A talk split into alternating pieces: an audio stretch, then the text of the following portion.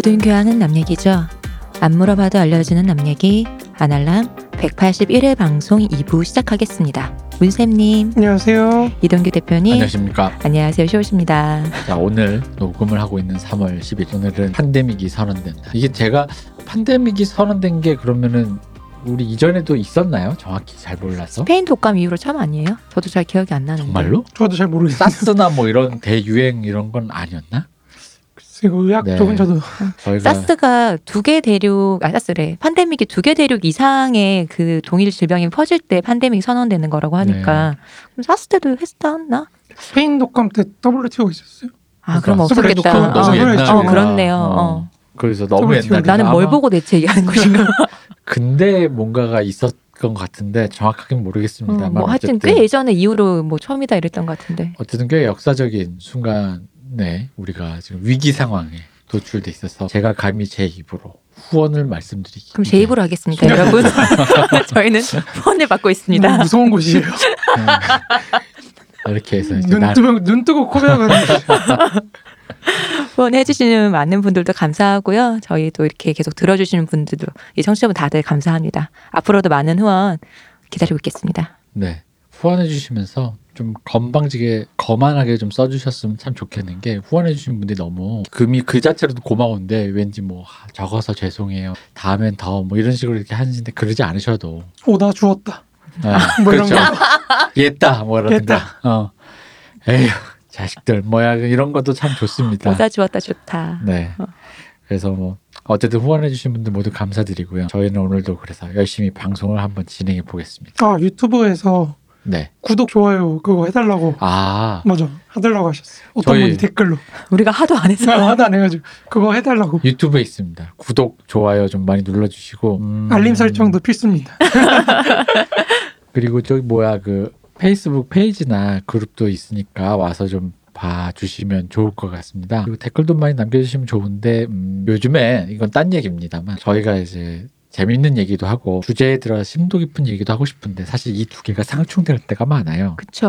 어 재미 이게 왜냐면 예를 들어 이 마르크스 이 얘기는 여러분 우리 댓글을 남기는 사람들을 위해서 내가 마련한 코너란 말이야. 변죽이 너무 많다. 오프닝이 길다. 니들 왜 하고 싶은 얘기는 절대 음. 제대로 하지 않고 깊이 안 들어가고 어디 무슨 어 뭐냐 뭐 나무 위키 끌고 왔냐. 그래서 준비했다. 나무 위키 같은 건 없다. 여기에는 다 1차 문헌만 보고 한 겁니다. 여기에는 문생이 머릿속에 쏙쏙 빼서 제가 영어 얼마나 보는데 이것 때문에 제가 아까도 얘기했던 한 페이지를 나가기 힘든 헤겔, 어, 두 페이지 나가기 힘든 자본론, 뭐 이런 것들. 자본론은 그렇게 어렵진 않아요. 그렇습니까? 네 자본론 어릴 때보다 어려웠어요. 따라 나와. 죄송합니다. 이게 정치 경제학적 베이스가 전혀 없으니까 애초에 그게 역사학적 베이스라는 게 조금은 있어야 되는데 다짜고짜 자본론을 읽으려고 하니까 그게 없더라고요. 이게 해겔을 읽은 읽고 나서 읽으면요 되게 잘 읽혀요. 음, 해겔 해결이 너무 말을 네, 그렇게 해겔 해서 논리학 읽다가 자문론 있잖아요. 아 이거 읽을 수는 있다. 아, 이게 막시 마동석 씨와 전투를 하고 난 뒤에는 사실 다른 거는 그 다음에 전투를 건가? 못 하죠. 이미 산 사람이 아닌데 무슨 전투를 해? 어쨌든 살아남았다는 전제에서 어쨌든 그런 부분에서 준비를 했고 네네. 또 저희가 또 다른 뭐 에피소드를 진행하지 않습니까? 그럼 이제 또 가볍게도 얘기할 수 있는데 항상 제가 이게 단짠 단짠으로 하려고 노력을 해도 단 할 땐 짠의 댓글이 나오고 짠할 땐 아, 단의 맞아. 댓글이 나와요. 이게 아까 제가 일부에서 말씀드렸던 인민의 어떤 극단성 맞아. 얼마나 힘듭니까? 이거 어디 어디 힘들어요. 장단을 맞춰야 되나? 너네 왜 이 얘기 하기로 해놓고 잡담만 맞냐? 음. 또 하, 본격적으로 조금 하면은 하, 언제까지 이 얘기를 할 거냐?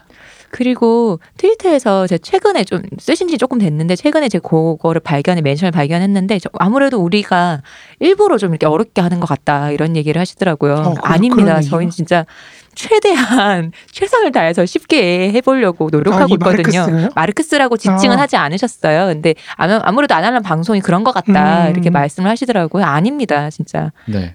음. 저희는 사운드 클라우드의 카테고리에 제가 업로드할 때마다 늘 카테고리는 엔터테인먼트로 돼 있다는 거. 사회, 문화, 종교, 철학 이런 거 아닙니다. 저희의 이렇게 가벼움을 보고 모르시겠어요? 거의 그래요. 카테고리 엔터테인먼트예요. 어. 그러니까 근데 어쨌든 이 단과 짠의 이 서로의 엇갈림의 욕망의 충돌을 볼 댓글을 볼 때마다 제가 좀 전에도 또 오늘 또 오늘 오토바이 3부작이 올라갔는데 네. 음, 사실 물론 제가 제목을 잘못 지었습니다. 3부 오토바이 이야기 3부라기보단 오토바이로 인해서 생긴 번외편인데 음, 그것. 때문에 누군가가 또 보고 하, 이게 상처를 받았군요. 예, 오토바이 얘기는 안 나오고 어? 왜 이런 식이냐. 어쩔 수 없습니다. 이 방송은 그런 방송이에요. 그러니까 제 말이 이 말이에요. 저 진짜 이 말을 하고 싶었단 말이에요. 저희는 그런 이런 방송이고 저희는 이렇게 진행을 하는데 늘 똑같은데 그게 어느 순간 깊이 못 들어가는 날도 있는 거고 맞아요. 깊이 들어간 날도 있는 거고 음. 이 모든 건 엔터테인먼트이기 때문이다라는 걸로 저는 깊이밖에 모르니까 알아서 네. 좀 저를 사용해 주십시오. 멋진 남자야 아주. 아, 역시 우리 문세님 멋있습니다. 아. 어쨌든 그렇습니다. 그래서 오늘은 그런 소회를 또 그런 댓글을 보고 제가 마음의 상처를 받고 거짓말 안 입어요. 문세님에게 더욱더 깊이를 강요하기 위해 문세님을 달리게 하기 아 위해 깊이의 강요. 아, 그건 네. 좋네요. 근데 네. 아, 저도 댓글 얘기하니까 한마디만 하자면 그 이게 확실히 제가 이- 그 몇몇 댓글들을 보면서 아, 너무 말투가 뭔가 조금 권위적이고 음. 너무 공격적이고 막 이렇다고 하시는 분들이 있더라고요. 네 맞아요. 네. 아 제가 그걸 보고 느낀 건 딱 그거였어요. 아, 옛날에도 그런 얘기 많았거든요. 그러니까 제가 그 SNS 판이 사실은 좁잖아요. 네. 그러니까 거기서 거기거든요. 그러면 이렇게 저도 모르게 제가 막 악플을 달았던 분들을 네. 만나게 돼요 술자리에서. 아. 네. 그러면은 그저 제가 그- 제 관점에서 이상한 거죠. 같이 술을 먹는데 저기서 저를 계속 이렇게 막 이러고 있어요. 왜 그러지? 그러고 같이 얘기하다 보면 또막 하다 보면 결국 마지막에 한마디 하시죠. 아니 오프에선 이렇게 전, 젠틀하시고 좋으신데 음, SNS에서는 왜왜 그렇게 이렇게 전투적이냐? 왜 그러냐? 근데 아마 익명성 때문에 그냥 좀 말하는 건 똑같거든요. 오프라인이나 그 온라인이나 아마 익명성 때문에 그런 게 아닐까. 그러니까 얼굴이 안 드러나니까 이 얼굴이 이 얼굴 보이면 좀 그래 제가 공격적이진 않을 텐데라고 생각하실 것 음, 같다는 생각도 좀 들어요. 폴킴이라. 폴킴 문세님 그 욕하는 사람 아니에요. 제, 제 지인들은 다 욕해요. 진짜 그거. 똑같이 생겼는데. 그러니까 좋냐 이러더라고요. 문세님 조금만 폴킴은 이제 그 좀 말랐으니까 문세님 만약에 조금만 살 되는데 아니 괜찮아요. 거의 폴킴이랑 거의 싱크로 아니 진짜 싱크로율 진짜 높아요. 어, 집에서. 혼자 춤을 추는데 열심히 더 추겠습니다. 아 네. 노래를 듣고 아, 그럼 볼 살이 수 더- 있나요 그거? 살이 더 빠지겠죠. 선생님 그거 얼마 드리면 볼수 아, 안 있나요? 돼요. 노래방비 내면 되나요? 안 돼, 안 돼요. 안 돼요. 근데 이제 그런 건 있습니다. 이게 열정에 가득 찬 선생님들이 학생들이 보기에는 무서울 때가 있어요. 아니 근데 그막 으아 막어 맞아. 왜냐면 기세로 수업하는 거요. 귀에다가 지식을 주입해 주시는 게 아니라 내 귀에다가 뇌를 뜯어서 아 그치. 입에서 지식을 토해내려고 하는 것처럼 느낀단 말이에요. 그러니까 그런, 그런 게 느낌이 있지. 위협감이 좀 있어서 그럴 수도 있어요. 그거는 별로 그렇게 공격 저는 상처는 안 음. 받았는데 저번에 말씀드렸다시피 교수님이 책 읽는 것 같아요라고 했던 댓글이 음. 가장 큰 상처였어요. 음. 여태까지 받은 그 댓글 중에서 왜냐면 제가 교수님들을 욕한 게 있기 때문에 그렇습니다. 그래서 저희가 좀 더 더 나은 방송하기 위해 오늘도 좀더 이렇게 문세님과 좀 더 나은 어떤 여러분은 눈치채실지 모르겠지만 좀 더 라이브감을 살리기 위해서 좀 더 더 나은 방송을 위해서 지금 노력하고 있습니다. 문세님과 제가 너무 힘들어요. 여러분도 많이 시청해 아니 청취해 주시고 자 오늘은 이제 그럼 달려가 보겠습니다. 후원해 주신 분 다시 한번 감사드립니다. 이제 한번 저번까지는 사실 그 군대 국가했던 폭력의 합리성 네. 이런 걸 얘기를 했잖아요. 사실은 이제 지난 방송 마지막 부분에 말씀드렸다시피 결국엔 폭력을 강요하는 수밖에 없거든요. 음. 지배라는 거는 결국에는 네. 왜냐면 왜 너야라고 했을 때 이게 할 말이 없다 그랬잖아요. 제가 그죠. 그럼 때리는 거예요. 맞아요. 그거밖에 없어요. 음. 결국엔 그거예요. 결국엔 그. 그러니까 우리 유학도 사실은 재밌는 게 종교나 이런 거 보잖아요. 그러면 어느 시대에 나타났던 종교든지 인간의 평등성을 깔아놔요. 음. 유교도 마찬가지예요. 음. 인간의 주 주자가 인간은 본질적으로 다 평등하다고 얘기해요. 네. 근데 이제 여기서부터 시작되는 거죠. 그럼 그 평등한 거에서 왜 차별이 나타나야 되는지를 설명을 해야 되는 거거든요. 음. 그러니까 그 기독교에서는 죄, 음. 죄를 끄집어내는 거고 원죄가 네, 있어서. 불교에서는 또 전생을 끌어내는 거고 어. 마찬가지 주자도 그 본질은 똑같은데 음. 그 발현되는 기가 음. 음. 그게 좀 달라서 어떤 사람은 군주적인 게 발현되는 거고 어떤 사람은 소인적인 게 발현 음. 뭐 이런 식으로 나중에 정약용이 비판하거든요 하늘이 어떻게 차별을 둘수 있느냐 사람 어? 줄 거면 다 똑같이 주지 뭘 하늘이 차이를 둬가지고 그렇게 하네 뭐 이런 식으로 해서 비판하거든요 정약용이 그러니까 아무튼 그런 것도 있는데 그러니까 기본적으로 다 평등하다는 거 깔고 들어가는 음. 건 그만큼 어렵다는 거죠 음. 합리화하기가 음. 그러니까 결국에 마지막에는 이제 그 무섭다는 법보다 가깝다는 김 부장 음. 누구인가 그 이제 철퇴를 한번 맞 이게 한번 머리 음. 좀 마사지를 받으면 이제 사회가 유지가 되는 거죠. 그러니까 결국에 그거밖에 없는 건데 다시는 그런 질문 할 수 없도록. 그렇죠 없게 없도록 음. 음. 조용히 살게 네. 마사지를 이렇게 살짝 해주면 아무튼 그렇기 때문에 굉장히 어려운 건데 사실은 지배라는 게 그러니까 이 근대 사회도 사실 거기에 맞춰서 계속해서 변화해 왔다는 거죠. 음. 그 이제 우리가 지금 오늘 다룰 주제는 근대 사회에서 어떤 상부 구조가 어떻게 변화했는지 그 음. 추세를 한번 따라가면서 이제 마르크스의 이론과 좀 오늘 현실과 어떻게 좀 상호작용할 수 있는지 우리가 지난 방송에서 다뤘, 지난 방송에서 다뤘던 그런 근대 국가가 어떻게 변화해 왔는지 그걸 한번 좀 보려고 합니다. 음. 그러니까 우리가 이 시리즈 초반에 사실은 마르크스와 엥게스가 농민이라는 집단을 네. 어떻게 좀 보면 좀 혐오하는 것 같을 정도로 네. 굉장히 극혐하는 그거를 우리가 좀 경제적인 차원에서 봤잖아요. 물론 정, 대표님이 농계론이라고 했잖아요. 농계론이라고 네. 하셨죠. 네. 그리고 정치적인 차원에서도 한번 본 게 보나파르티즘. 네. 네. 그러면서 이제 우리 권위주의 얘기도 하고 뭐 그쵸. 별거 다 얘기를 했잖아요. 그렇게 한번 깔아놓으니까 음. 이제 조금 편하네요. 그쵸. 음. 다이 필요한 수순이었어요. 절차였고. 음. 이제는 좀 더 우리가 이론적으로 좀 개념적으로 깊게 들어가서 그런 배경에 이제 바로 해결의 법철학에서 우리가 앞에 다뤘던 그런 기능 상원이 상원이 했던 그런 기능들 네. 토지 소유자가 했던 기능들 이런 음. 게 있다는 거 음. 이걸 한번 우리가 좀 통합적으로 논할 수 있게 됐다는 거죠. 네. 이제 궁금하신 분들은 오늘 방송을 한번 들어보시고 다시 앞으로 한번 가셔서 그쵸. 앞에 네. 다 있습니다. 그렇죠. 한번 들어보시는 것도 되게 네. 도움이 될 것 같아요. 그러니까 다시 앞에 우리가 어제 했던 얘기를 다시 한번 되짚자면은 마르크스가 보기에 이제 지주나 농민과 같은 어떤 토지 소유자 집단은 기본적으로 군주제를 뒷받침하는 집단들이에요. 음. 그거 굉장히 연결돼 있다는 거죠. 네. 그거를 영속화하기 위해서 장자 상속 권이라는 제도화를 했을 뿐이지 음. 그 근본상으로 이제 시장 경제에서였던 시장 경제로부터 좀 벗어나 있고 음. 뭐 이런 것들 여러 가지 그 사람들이 갖고 있는 특질에 의해서 기본적으로 군주권을 좀 지지하는 경향이 있다는 거죠. 음. 이걸 이제 좀 달리 표현하면 농민은 좀 보수적이다 라고 음. 볼 수가 있겠죠. 어쨌든 그런 경향이 있는데 바로 이런 맥락에서 마르크스가 근대 국가의 어떤 억압적인 측면을 제거하고 이제 임금 노동자의 기초한 그런 하원의 어떤 의지, 그러니까 인민의 의지를 바로 완전히 관철시킬 것을 주장하고 있었다는 거죠. 정치적 음. 기획 자체가 그거였다는 겁니다. 네. 그래서 그래서 이 농민들을 어떻게 제거할 것이냐 경제 발전 속에서 음. 자본제 자체가 이 농민들을 점점 소멸시키고 있다는 거거든요. 네. 그거를 계속 강조했던 게 바로 이런 맥락입니다. 음.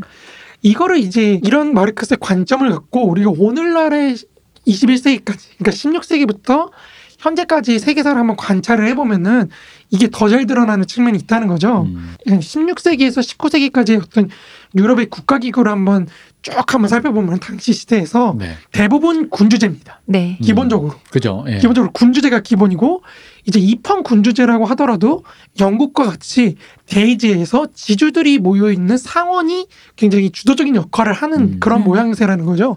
물론 당시 영국이 가장 앞선 시스템이라는 그쵸. 건 확실하다. 음. 그러니까 대부분 지주가 차지하고 있다는 거예요. 음. 상원 상원이 있다고 하더라도. 네. 그러니까 이런 점에서 마르크스가 자기 자본론에서 근대 사회 3계급으로 자본, 임노동, 토지 소유 음. 이렇게 세 가지를 꼽았다는 거죠. 네. 그- 그거에 맞춰서 이제 자본과 토지 소유, 임노동 그리고 국가, 국- 국제관계, 세계시장 이런 과정으로 나아가는 자기의 어떤 경제학 연구 플랜을 짰다는 거죠. 음. 그러니까 이게 사실 당시 19세기까지의 자본주의 어떤 형태를 보고 그걸 이뤄냈다는 겁니다. 음. 그러면 이제 그 이후의 전개 과정이 어떻게 될 것이냐라고 하는 거는 그 우리가 마르크스를 오늘날의 관점에서 어떻게 독해할 것이냐 하는 거는 그 다음의 변화에 따라서 이 개념의 발전이 어떻게 가는지 그거를 이제 추적해 나가면 된다는 거죠. 음. 그래서 이 3대 계급에 의해서 당시 19세기까지는 근대 3계급으로 이제 구성돼 있던 그런 입헌 군주제와 상, 상하원 체제, 대의제 체제 이걸로 이제 구성이 돼 있다는 것. 당시 시스템 자체가. 네. 여기서부터 출발해서 이제 우리가 한번 이야기를 해보자는 거죠. 마르크스는 이제 이런 군주제라는 어떤 정치 형태를 타파해서 보통 선거권에 기초한 그런 공화정 있잖아요. 네. 네. 그 계속해서 하원 우리 식으로 음. 표현하면 하원의 하원이라는 그런 어떤 그게 일반화된 시스템 네. 그걸 이제 공화정이라고 보는 거예요. 그래서 마르크스가 공화정이라는 걸 기본적으로 사회주의적 정치 형태라고 봤어요. 음. 그러니까 그래서 마르크스를 우리가 이제 좀 민주주의 투사 뭐 이렇게 볼 수도 있는 건데 어. 이게 이제 재밌는 거죠. 오늘날의 그 보수 우익들 분들이 자유민주주의를 수호하자, 그쵸. 공화정을 수호하자, 어. 막 이렇게 하는 걸 보면은 마르크스 얘기인 줄도 모르고. 그렇죠. 저 같은 마르크스 저희 흐뭇하게 맞는 거죠. 저 어리석은 것들. 얘네가 뭘 알아? 그러니까 이러는 건데, 그러니까 이제 기본적으로 근대 사회에 맞는 거는 계속해서 말씀드리지만 입헌군주제라는 거. 음. 그러니까 상하원으로 구 대, 상하 상하원으로 구성된 대의제에 기초한 입헌군주제라는 거. 그러니까 이거거든요. 결국 여기서 왕이 차지하는 역할도 크지가 않아요. 음. 기본적으로 해결이 상정 왕이라는 걸 상정해 놓은 거는 결정 때문에 그래요. 음. 그러니까 결정을 내려야 되거든요. 그러니까 예를 들어서 지금 코로나 관련된 대책이 올라올 거 아니에요. 네. A 대책과 B 대책이 있다 그럴 때 이거 둘 다 나름대로 합리성이 다 있는 거거든요. 네. 그렇겠죠. 그죠? 근데 이거를 그럼 결국에 결정할 수 있는 건 해봐야 된다는 거예요. 그렇죠. 음. 근데 해본다 그랬을 때 둘 다 똑같은 합리성을 갖고 있으면 어떻게 결정을 하죠? 찍어야죠. 그렇죠. 찍어야 되는 거죠. 네. 그 찍는 역할을 왕이 하는 거예요. 음. 왕이 자연적인 의지를 갖고 찍는 거예요. 그냥 음. 그 왕은 거기에 책임지지 않는 거예요. 음. 그러면 A 정책을 실, 실행을 했어요. 네. 그래서 만약 실패를 했어요. 네. 코로나 다 뚫렸어요. 뭐 이렇게 음. 됐어요. 음. 그러면 이제 걔네가 갈려 나가는 거죠. 음. 왕은 책임지지 않습니다. 음. 왕은 상징적인 걸로만. 그러니까 이렇게 시스템이 기능할 수 있도록 왕의 역할을 하는 건데 이거 자체는 사실 사적 소유권 때문에 결국 따지고 들어가면 기원에 있다는 거죠. 근데 마르크스는 이런 결정 자체가 이게 사실 굉장히 민주적으로 보일 수도 있잖아요. 잘 네. 기능하는 걸로. 음. 근데 마르크스는 이것 자체가 사실 왕권이라는 개인의 어떤 의지를 반영하는 거라고 보는 거죠. 기본적으로. 음. 마르크스는 이미 생산이 사회화되는 사회 상태에서 개인의 어떤 그런 의지와 결정이 이 모든 걸 결정하는 건 안 된다고 보는 거예요. 음. 다수의 의지에 따라서 민주적으로 결정을 해야 된다고 보는 거죠. 네. 근데 사적 소유권의 기초에 있- 이 기초에서 다수의 의지를 관철시키면은 이미 다수 안에 이해관계 대립이 들어 있어요. 네. 그럼 계속해서 뒤집어지겠죠. 음. 그러니까 이게 다수의 의지가 진정한 다수의 의지로 드러나기 위해서는 이 이해관계 대립이라는 게 없어져야 된다는 거죠. 그런 어. 의미에서 공산주의나 그 사적 소유권을 반대하는 겁니다. 음. 공산주의를 주장하고 사적 소유권을 반대하는 거거든요. 그래서 평등해지고 그렇죠. 계급이 없고 그렇죠. 우리 계급이 모두가 없고 그러면서 음. 그러면서 이제 마르크스나 앵겔스 계속 말하는 게 단순히 인간의 인간의 인간에 대한 지배가 아니라 정치가 네. 인간에 대한 인간의 지배가 아니라 물질에 대한 관리로 넘어가는 시대로 가야 된다는 거예요. 음. 그러니까 물질에 대한 관리는 사실 기술적인 걸 논하는 건 그럴 수 있다는 거죠. 네. 누군가를 누군가 이해관계가 배타적으로 관철되는 그런 건안 음. 된다는 거죠. 그러니까 해겔은 이제 그런 식으로 시스템을 이해를 하는 거예요. 해겔의 입헌군주제라는 걸 마르크스는 이제 그런 식으로 이해를 하는 거예요. 기본적으로. 그러니까 어쨌든 이런 식으로 소유권이 국가 기구 내에 반영돼 있는 19세기적 군주제가 20세기를 거치면서 이제 크게 변하게 된다는 거죠. 네. 네. 그러니까 우리가 몇 번 지나가면서 말씀드렸지만 우선 지주계급이 없어져요. 음. 네. 그러니까 1차 세계대전과 2차 세계대전이라는 굉장히 폭력적인 어떤 그런 정치적 과거, 과정을 통해서 제거가 되죠. 음. 그러니까 총력전을 통해서 또 뒷얘기인데 결국에는 총력전이라는 거는 전쟁을 위해서 사회의 모든 자원들을 다 동원한다는 거거든요. 네. 이 동원에서 방해가 되는 그 지주나 이런 애도 없애버리는 거예요. 음. 그러니까 우리도 하나 예를 들면은 역사적인 사례를 들면 토지 개혁이 굉장히 쉽게 이루어졌잖아요. 네. 네. 농지 개혁이 우리나라도. 그게 왜 그러면 이미 일본이 전쟁 시기에 그 부재지주라고 하죠. 네. 그러니까 내가 살지는 않는데 토지를 갖고 있는 음, 음. 네. 그런 지주들이 사실은 그러면 나는 생산에 기여하는 것도 계속 빼먹는 거잖아요. 네. 네. 기생지주라고 제가 음. 옛날에 말씀드렸던 네, 거 직접 맞아요. 그러니까 그러다 보니까 얘네 다 없애버려요. 음. 얘네를 엄청 압박해요 일본 제국이. 너 이거 기여하는 것도 없는데 왜 자꾸 돈을 빼가서 우리 가뜩이나 전쟁하느라 물자 부족해 죽겠는데 왜 이런 그 지대를 밭에서 수치해? 호미질 한 번 안 해놓고 그렇죠. 음. 그러면서 얘네를 박살내거든요 점점. 네. 그러니까 지주들이 약해져 있으니까 음. 사실 한 방에 되는 거 이런 게 있는 거거든요. 그러니까 이런 식으로 지주가 사라지니까 그에 따라서 사실 군주제도 사실상 사라졌어요. 음. 음. 20세기 초까지도 군주제가 굉장히 일반적인 정치 네. 형태입니다. 근데 이게 뭐 지금은 일본이나 영국, 북유럽 일부에서 조금 좀 입헌 군주제 형태로 존속하고 있긴 하지만 사실상 의미 있는 역할을 하지 못하죠. 그쵸. 네. 거의 사라졌습니다. 네. 그러니까 지주계급이 장악하던 상원의 특권 또한 상당히 많이 없어져가지고 상원도 이제는 해겔이 말했던 그런 선거라는 우연에 의해서 음. 가 결정이 되는 거, 거라는 거죠. 그 출생이라는 걸로 보장되는 게 아니라 보통 선거권의 기초에서 네. 이뤄지는 상원의 형태로 바뀌기 시작했다는 거예요. 음, 음. 그러니까 이렇다 보니까 사실 노르웨이와 같이 좀 발달된 국가들 있잖아요. 네. 북유럽에서는 저 뒤에 적어놓긴 했는데 사실은 그 상원을 아예 없애버려요. 음, 더 이상 의미 없다. 음. 단원제로 가자. 음, 그- 그래서 단원제로 2000년대 후반에 바꾸기 시작하거든요. 아. 얼마 안 됐어요.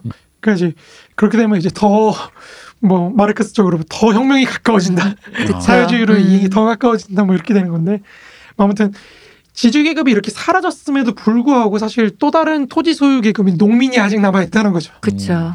농민은 여전히 강고하게 살아 있습니다. 물론 지금은 아니죠. 그러니까 19세기 당시 네. 세계 대전을 거치고 나서도 여전히 농민은 전 세계적 규모에서 보면 압도적인 네. 우위를 차지하고 있거든요. 그러니까 이 농민들의 절대적인 지지를 바탕으로 성립된 정치체가 바로 보나파르티즘이라는 거예요. 그쵸. 음. 우리 옛날에 다뤘잖아요. 네, 네. 네. 그, 그 보나파르티즘의 한 유형이라고 할 수 있는 권위주의도 우리가 다뤘어요. 그쵸. 그 권위주의 정치체를 다룰 때 우리가 대체로 자본주의 발달의 수- 그 수준에 따라서 좀 임금 노동자들이 많은 선진 자본주의는 자유민주주의를 택하고 음. 공화정을 보통 정권이 기면 그 민주주의 체제를 택하고 좀 그 발달 정도가 낮은 그 후진국들은 후진 자본주의는 권위주의를 많이 택한다 이런 얘기를 했잖아요. 네. 그게 권위주의를 옹호하는 게 아니라 음. 바로 이런 맥락이 있다는 거예요. 농민들이 압도적 다수일 수밖에 없는 후진 자본주의에서는 보나파르티즘이 좀 더 일반화된 음. 농민들의 그런 권위주의적인 걸 포섭하기 위해서 나타나는 거고 이제 자본주의가 발달한 곳에서는 공화정이 나타난다는 음. 거죠.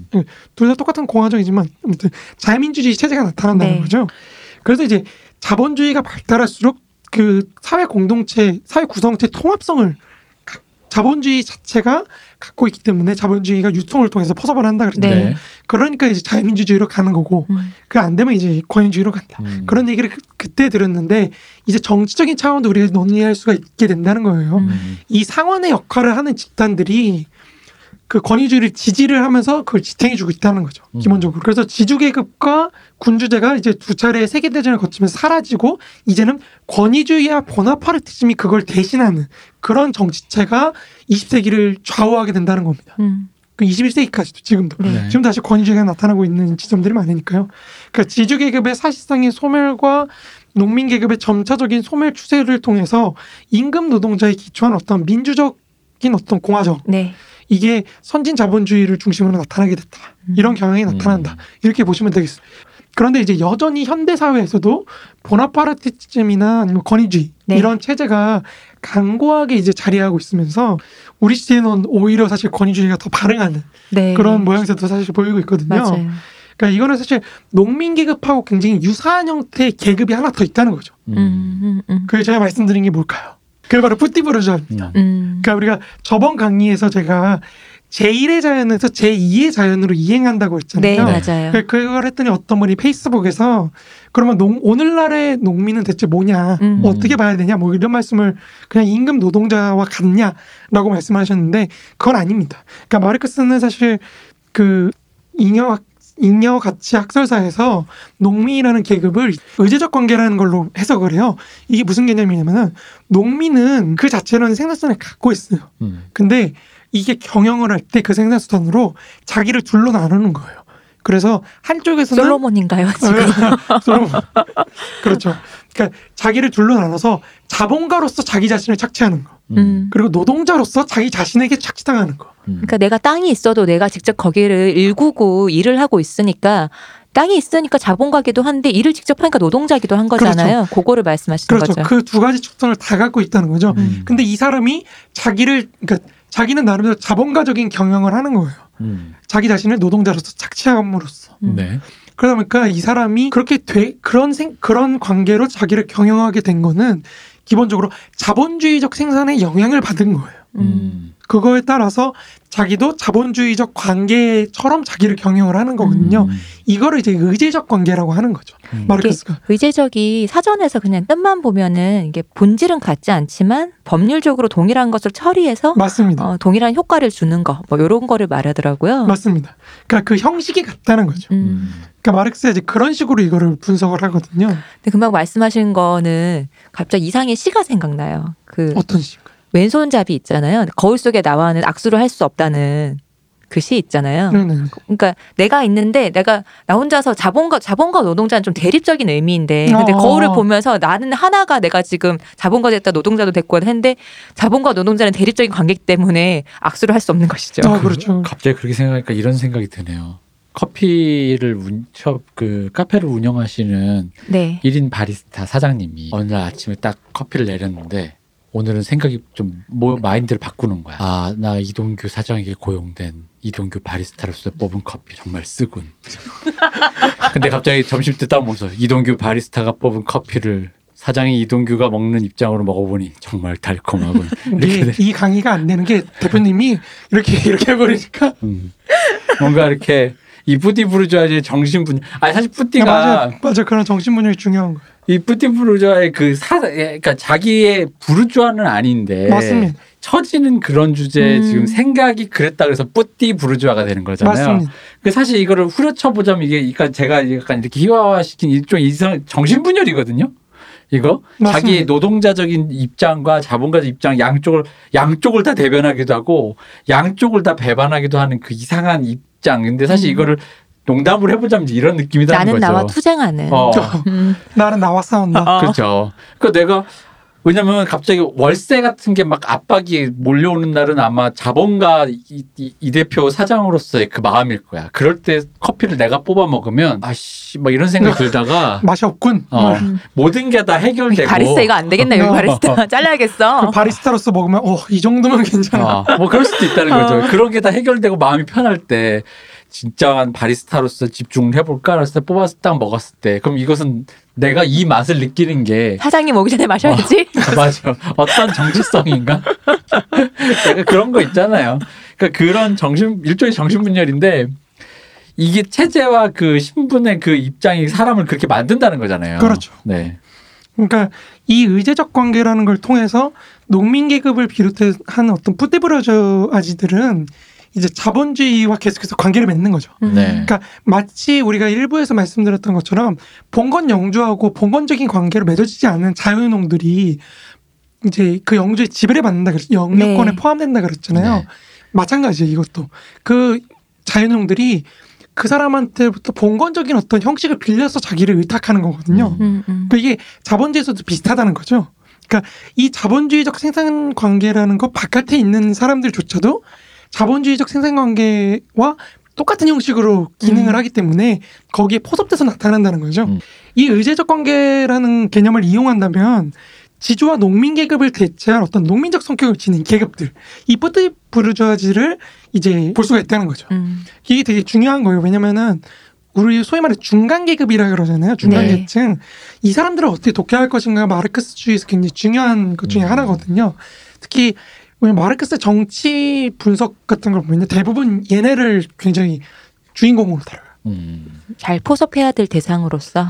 그런 것도 있고 얘네가 어떻게 움직이냐에 따라서 그러니까 자본과 노동의 대립이라는 걸 기본으로 깔린 거예요. 근대 사회에서. 음. 네. 근데 여기서 이제 그 무대 위에서 자본과 노동의 대립이라는 무대 위에서 뿌띠 부르주아 혹은 룸펜 룸펜 프롤레타리아트라는 좀 이렇게 좀 위에 있는 애들 걔네가 춤을 추는 거죠. 음. 그 무대 위에서 연극하는 배우들인 거예요. 그 음. 사람들이. 그거에 따라서 정치라는 하나의 극 연극을 우리가 보는 거죠. 그 이거를 우리가 여태까지 말했던 거에 한번 적용을 시켜볼 수가 있다는 거죠. 네. 다시 말해서 군주제는 지주와 농민 계급의 기초에서 성립했다면 음. 보나파르티즘과 권위주의는 농민 뿌티부르주아라는 음. 계급에 의해서 기초에서 성립한다는 거죠. 네.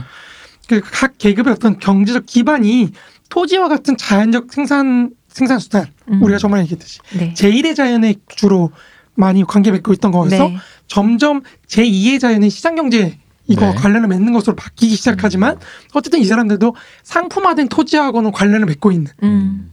혹은 그런 것과 비슷한 정도로 생- 생산 수단을 갖고 있는 계층들이라는 거죠. 음. 그러니까 이걸 점점 자본주의 발전에 따라서 변모해서 맞춰가고 있는 거예요. 음. 거기 음. 이해되시죠? 그러니까 자본주의적 발전이 그런 중심축을 점점 옮기게 한다. 네네. 이렇게 이해하시면 될것 네. 같아요. 그러니까 이걸 우리가 지난 180부죠. 180화에서 네. 다룬 그 1848년까지 어떤 그 세계 흐름들. 흐름들하고 한번 연결시켜서 고찰해 본다면 16세기 이후에 이제 시- 부터 이제 19세기까지의 세계 자본주의 중심은 입헌군주제에 기초한 영국이었어요. 네. 그죠? 네. 그리고 이 영국의 입헌군 주제가 당시로서 가장 민주적이고 가장 앞선 체제였다면 그 뒤에 있던 후진 자본주의 국가들은 이제 전제군 주제거나 입헌군 주제였으나 영국보다는 조금 이렇게 음. 뭐 아니면 좀 후져지가 아니면은 공화정이었지만 이제 그 영국에 좀 버금가는 국가 프랑스가 있잖아요. 네. 네. 프랑스는 공화정이었지만 보나파르티즘으로 회귀하게 되는 계속해서 음, 음. 반동으로 빠지게 네. 되는 그런 거였다는 거죠. 이거를 이제 19세기 자본주의에서의 주요한 틀을 이걸 종합해서 얘기를 하자면 19세기 세계 자본주의 속에서의 어떤 주요한 정치 형태는 군주제라고 할 수 있다는 거죠. 네. 네. 이런 면에서 음. 보나파르티즘도 황제정이니까 네네. 음. 이렇게 볼 수 있고 이러한 군주국들 간의 세력 균형 이런 게 이제 1815년 이후부터 1890년까지 비스마르크가 퇴임할 때까지 유지되었던 거라는 거죠. 음. 이게 이제 제가 지난 시간에 그- 지난 시간에 그 전부터 계속해서 열렬하게 말했다. 클라우제비츠가 이제 말년에 자꾸 절대전을 네. 부정했다. 이게 네. 여기서 나오는 겁니다. 음. 그러니까 이런 배경입니다. 군주제 기반에서 제한전을 하는 거예요. 네. 절대전을 하면 안 되는 거죠. 음, 음. 절대전을 하면은 혁명이 터지는 거죠. 음. 공화정으로. 그러니까 이거를 막기 위해서 제한전적인 성격을 계속해서 갖는 거예요. 원래는 제가 조금 더 깊게 들어가자면 클라우제비츠는 나폴레옹 당시의 전쟁을 보면서 그러니까 클라우제비츠가 굉장히 특이하게 생각했던 게 그거예요. 기존에 그러니까 제가 클라우제비츠는 당시 전쟁을 이제 정치 연장이라고 봤다 그랬잖아요. 네. 근데 클라우제비츠만 그렇게 본 건 아니고요. 그 당시 혹은 그 이전까지 정치 사상사 뭐 사상가들이 대부분 비슷하게 봐요. 우리 손자방법도 그렇게 봐요. 음. 뭐냐면 전쟁 안 하는 게 최고야. 그렇죠. 음. 음. 전쟁 안 하고 이기는 게 최고야. 그 왜 이렇게 보냐면요. 기본적으로 우리 이미 사실 얘기 한번 했어요. 뭐냐면 중세 때는 뭐라 그랬죠? 뭐가 분리된다 그랬죠? 정치의 소, 소농 소농의 발달의 정치적 지표 뭐라 그랬죠? 소농 발달의 정치적 지표요. 뭐였죠? 그 국민 개병전 같은 걸 안 한다 그랬잖아요. 소농이 아, 네. 발달하면. 아 상비군. 네, 상비군. 음. 그렇죠. 네. 기사. 이게 그쵸. 분리가 된다 그랬잖아요. 음, 근데 이게 근세로 와서도 사실 용병제로 바뀔 뿐이지 그 기사가 계속해서 그런 분리가 있단 말이에요. 아직은 국민 개병제까지 가는 건 총력전에 와서 가는 거거든요. 완전히 네. 그게 완전히 실현되는 걸. 그러다 보니까 이 상비군의 기초에서 기본적으로 지배가 이루어지는 건데 음. 근세의 그 군주제라는 거는 네. 이 군주 이 군주들이 사실 데리고 나가서 전쟁을 하잖아요. 그러면 프리드리히 대제 같은 프로이센의 그 계몽군주죠. 네. 그런 전쟁 천재가 하더라도 조금만 승패가 조금 우리가 질 것 같은 분위기가 조금만 있잖아요. 그럼 3분의 1이 도망가요. 음. 군인들이 용병이니까 음. 난 돈 벌러 왔지 사실 내가 그래서 스위스 용병을 써야. 그렇죠 맞아요. 네. 그래서 많이 했어요. 근데 돈 벌러 왔지 사실은 이게 죽으려고 온 게 아니거든요. 음, 맞아요. 왕을 위해서 죽을 필요는 없잖아요. 용병이 왜 용병입니까? 그렇죠. 음. 그러니까 이 사람들이 좀만 좀 이렇게 하면 다 도망가 버려요. 그 음. 전쟁을 못 해요. 음. 전쟁을 못 하는 상황이 펼쳐지거든요. 그러니까 돈도 많이 들고 용병이니까 돈 많이 줘야 돼. 그쵸. 위험 수당 쓰고 음. 사실 가만히 있겠습니까? 별별 걸로 밥도 다 먹이고 여러 네, 가지. 밥도 먹이고 뭐 자기 가족들도 데리고 다녀요. 막 음. 그냥 그러면 돈이 왕창 드니까 군주들도 사실 전쟁하는 거 별로 안 좋아요. 음, 음. 전쟁 안 하고 이제 좀 기세만 이렇게 보여주면 서로 네, 하다가 네. 어. 그래서 이 당시에 사실 전쟁에서 전쟁이 굉장히 수학적인 걸로 돼요. 음. 이렇게 어떤 전략 지도를 보고 선을 막 그려요. 그래서 내가 이 지역에 먼저 점령을 하면은 승리를 하는 거야. 음. 여기서 유리한 우리 바둑 두듯이 네네. 탁탁탁탁 두면은 승리를 하는 거예요. 거기서. 음. 그러다 보니까 클라우제비치는 그런 어떤 정치의 연장이라는 얘기를 굉장히 많이 해요. 음. 하기는. 근데 이제 클라우제비치가 말했던 의미가 굉장히 색다른 거는 이 사람이 프랑스 혁명을 보면서 보니까 어, 이것들은 적군을 괴멸을 시키네. 음. 음. 음. 그러니까 기존에는 괴멸까지 갈 필요가 없던 건데 그렇죠. 프랑스 혁명 애들은 봉건 영주들 왕조 지지하는 것도 다 죽여버려. 물티가 버리는 거거든요. 음. 그러면서 완전히 절멸을 시켜버리고 특히나 나폴레옹 전쟁이라는 건 나폴레옹이 전쟁터에 가가지고 완전히 괴멸을 시켜버린 남의 음. 군을 적을 완전히 무력화시켜가지고 자기의 정책 의도를 딱 주는 거거든요. 너 나한테 더 이상 못 깨기지? 그러니까 내 말대로 해. 이런 그렇게 관- 식으로 그런 식으로 관철시키는 그렇죠. 거군요. 관철시키는 거거든요. 그러니까 이걸 보고 절대전이라는 거 상정을 한 거예요. 클라우제비치가. 음. 근데 우리가 지난 시간에 1848년 혁명을 보면서 알았듯이 그런 식으로 전쟁하는 거 거의 없어요. 대부분 제한전으로 끝날라. 그래요. 음. 그 이후의 시스템 자체가. 음. 그러다 보니까 클라우제비치도 말년에 이르면은 생각이 좀 바뀌어요. 음. 이게 무조건 절대전이라는 걸로 모든 전쟁을 다 관찰할 수가 없게 되는 거예요. 현실적으로 그렇게 전쟁하는 게 없으니까. 음, 네. 음. 그래서 약간 그때 우리가 현실전이라 그랬잖아요. 네. 그 현실전을 좀 더 우위 이렇게 좀 더 많이 보는 쪽으로 가게 되면서 절대전을 부정하는 그런 쪽으로 갔다는 겁니다. 음. 음. 그러니까 그런 의미로 좀 이해하시면 되는데 이제 그 얘기를 좀 생략해서 그냥 절대전은 좀 부정하는 걸로 갔다 이렇게 얘기 음. 말씀을 드린 거예요. 그 어떤 분 영화를 유기도님인가 그분이 네. 잘라서 이렇게 네. 올리신 거 보니까 혹시 그거 보시고 좀 오해하실 수 있을 것 같아가지고 제가 음. 좀더 길게 설명을 하자면 그렇습니다.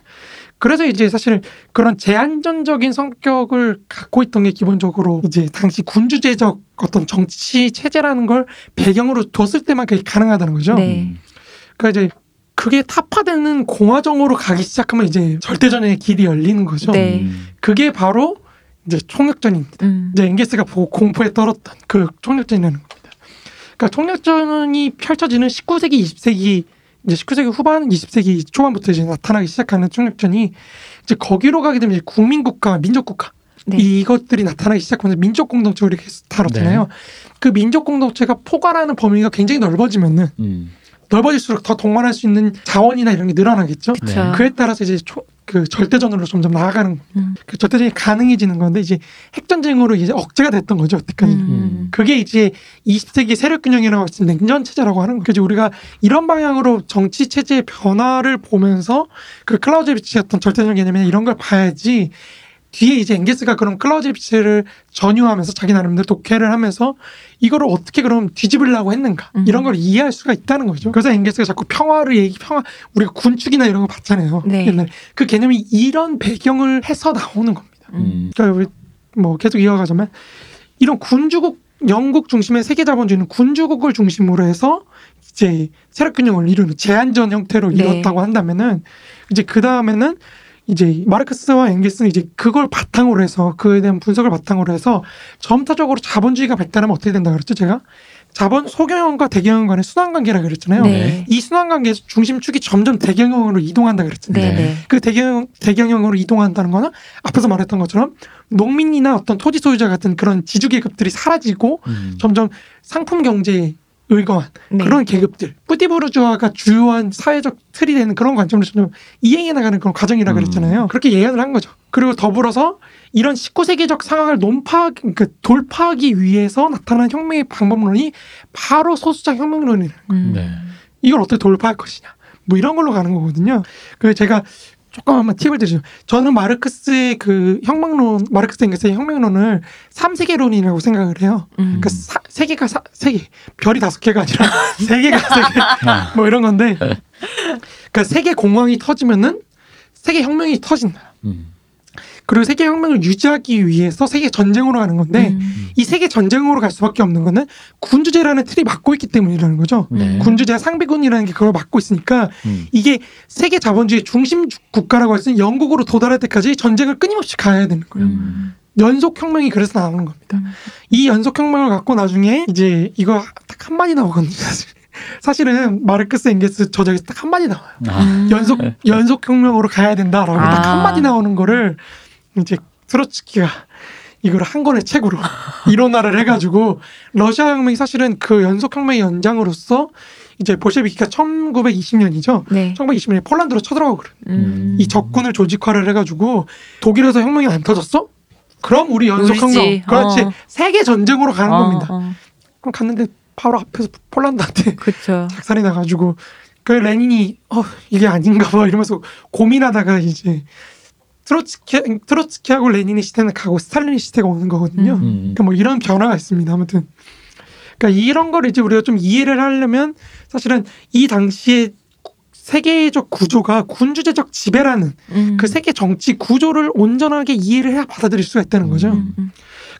정말로 이런 이해가 없으면 사실 굉장히 이상한 말이 돼요. 그냥 무조건 폭력 만 어, 한 그쵸. 거울로 어. 되고 죽창밖에 몰라. 그래서 주창밖에 몰라. 그렇죠, 맞아요. 그게 되는 거야. 꽃병도 알잖아요. 그렇죠, 그렇죠.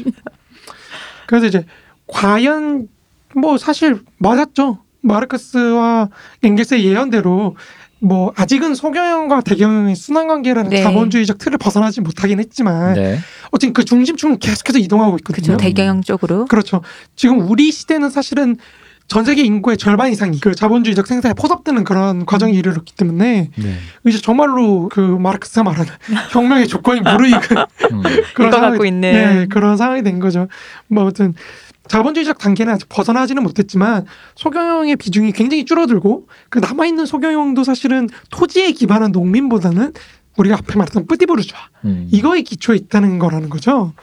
그걸로 점점 변모해 가면서 정치 체제도 그거에 맞춰서 군주제에서 권위주의 아니면 이제 민주주적 공화정 이걸로 넘어간다는 거죠. 네. 그러니까 이 20세기 자본주의의 어떤 중심축이라고 할 수 있는 미국을 한번 보자고요. 네, 미국을 보면은 확실히 공화정이죠. 음. 그쵸. 그렇죠? 공화정이죠. 우리 앞에 말했듯이 공화적이긴 한데 사실은 엄밀한 의미에서 마르크스적으로 볼 때는 저거는 좋은 공화정은 아니에요. 음, 그러니까 사회주의로 바로 넘어갈 수 있는 공화정은 아니에요. 음, 우리가 다음 시간에 아마 다루게 될 것 같은데 마르크스는 이제 공화정이라는 걸 세 가지로 나눠서 파악을 하거든요. 네.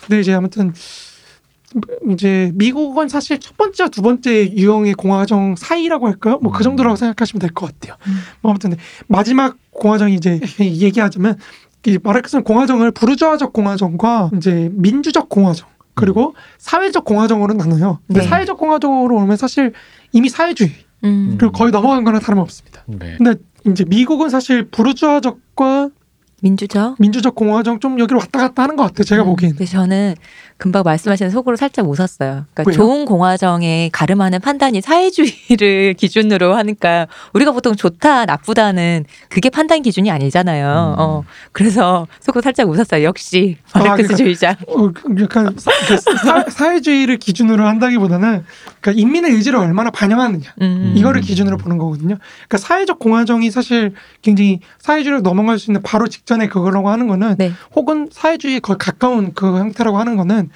그 노동자 계급의 이해가 얼마나 반영되느냐를 기준으로 음. 한 거거든요. 마르크스가. 그래서 가장 잘 반영된. 그러니까 사실 뭐 뒷얘기를 이렇게 해버리면 안 되는데 그러니까 마르크스가 볼 때는 마르크스가 제시하는 의문 되게 간단해요.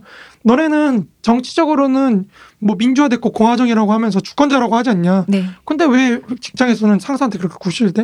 음. 음. 너는 직장에서는 회사의 전제군주로 갈 수 있는 경영자한테 구시구시 거리는 거지. 왜 노예로 살아? 음. 이거예요. 딱 마르크스가 음. 던지는 질문. 아.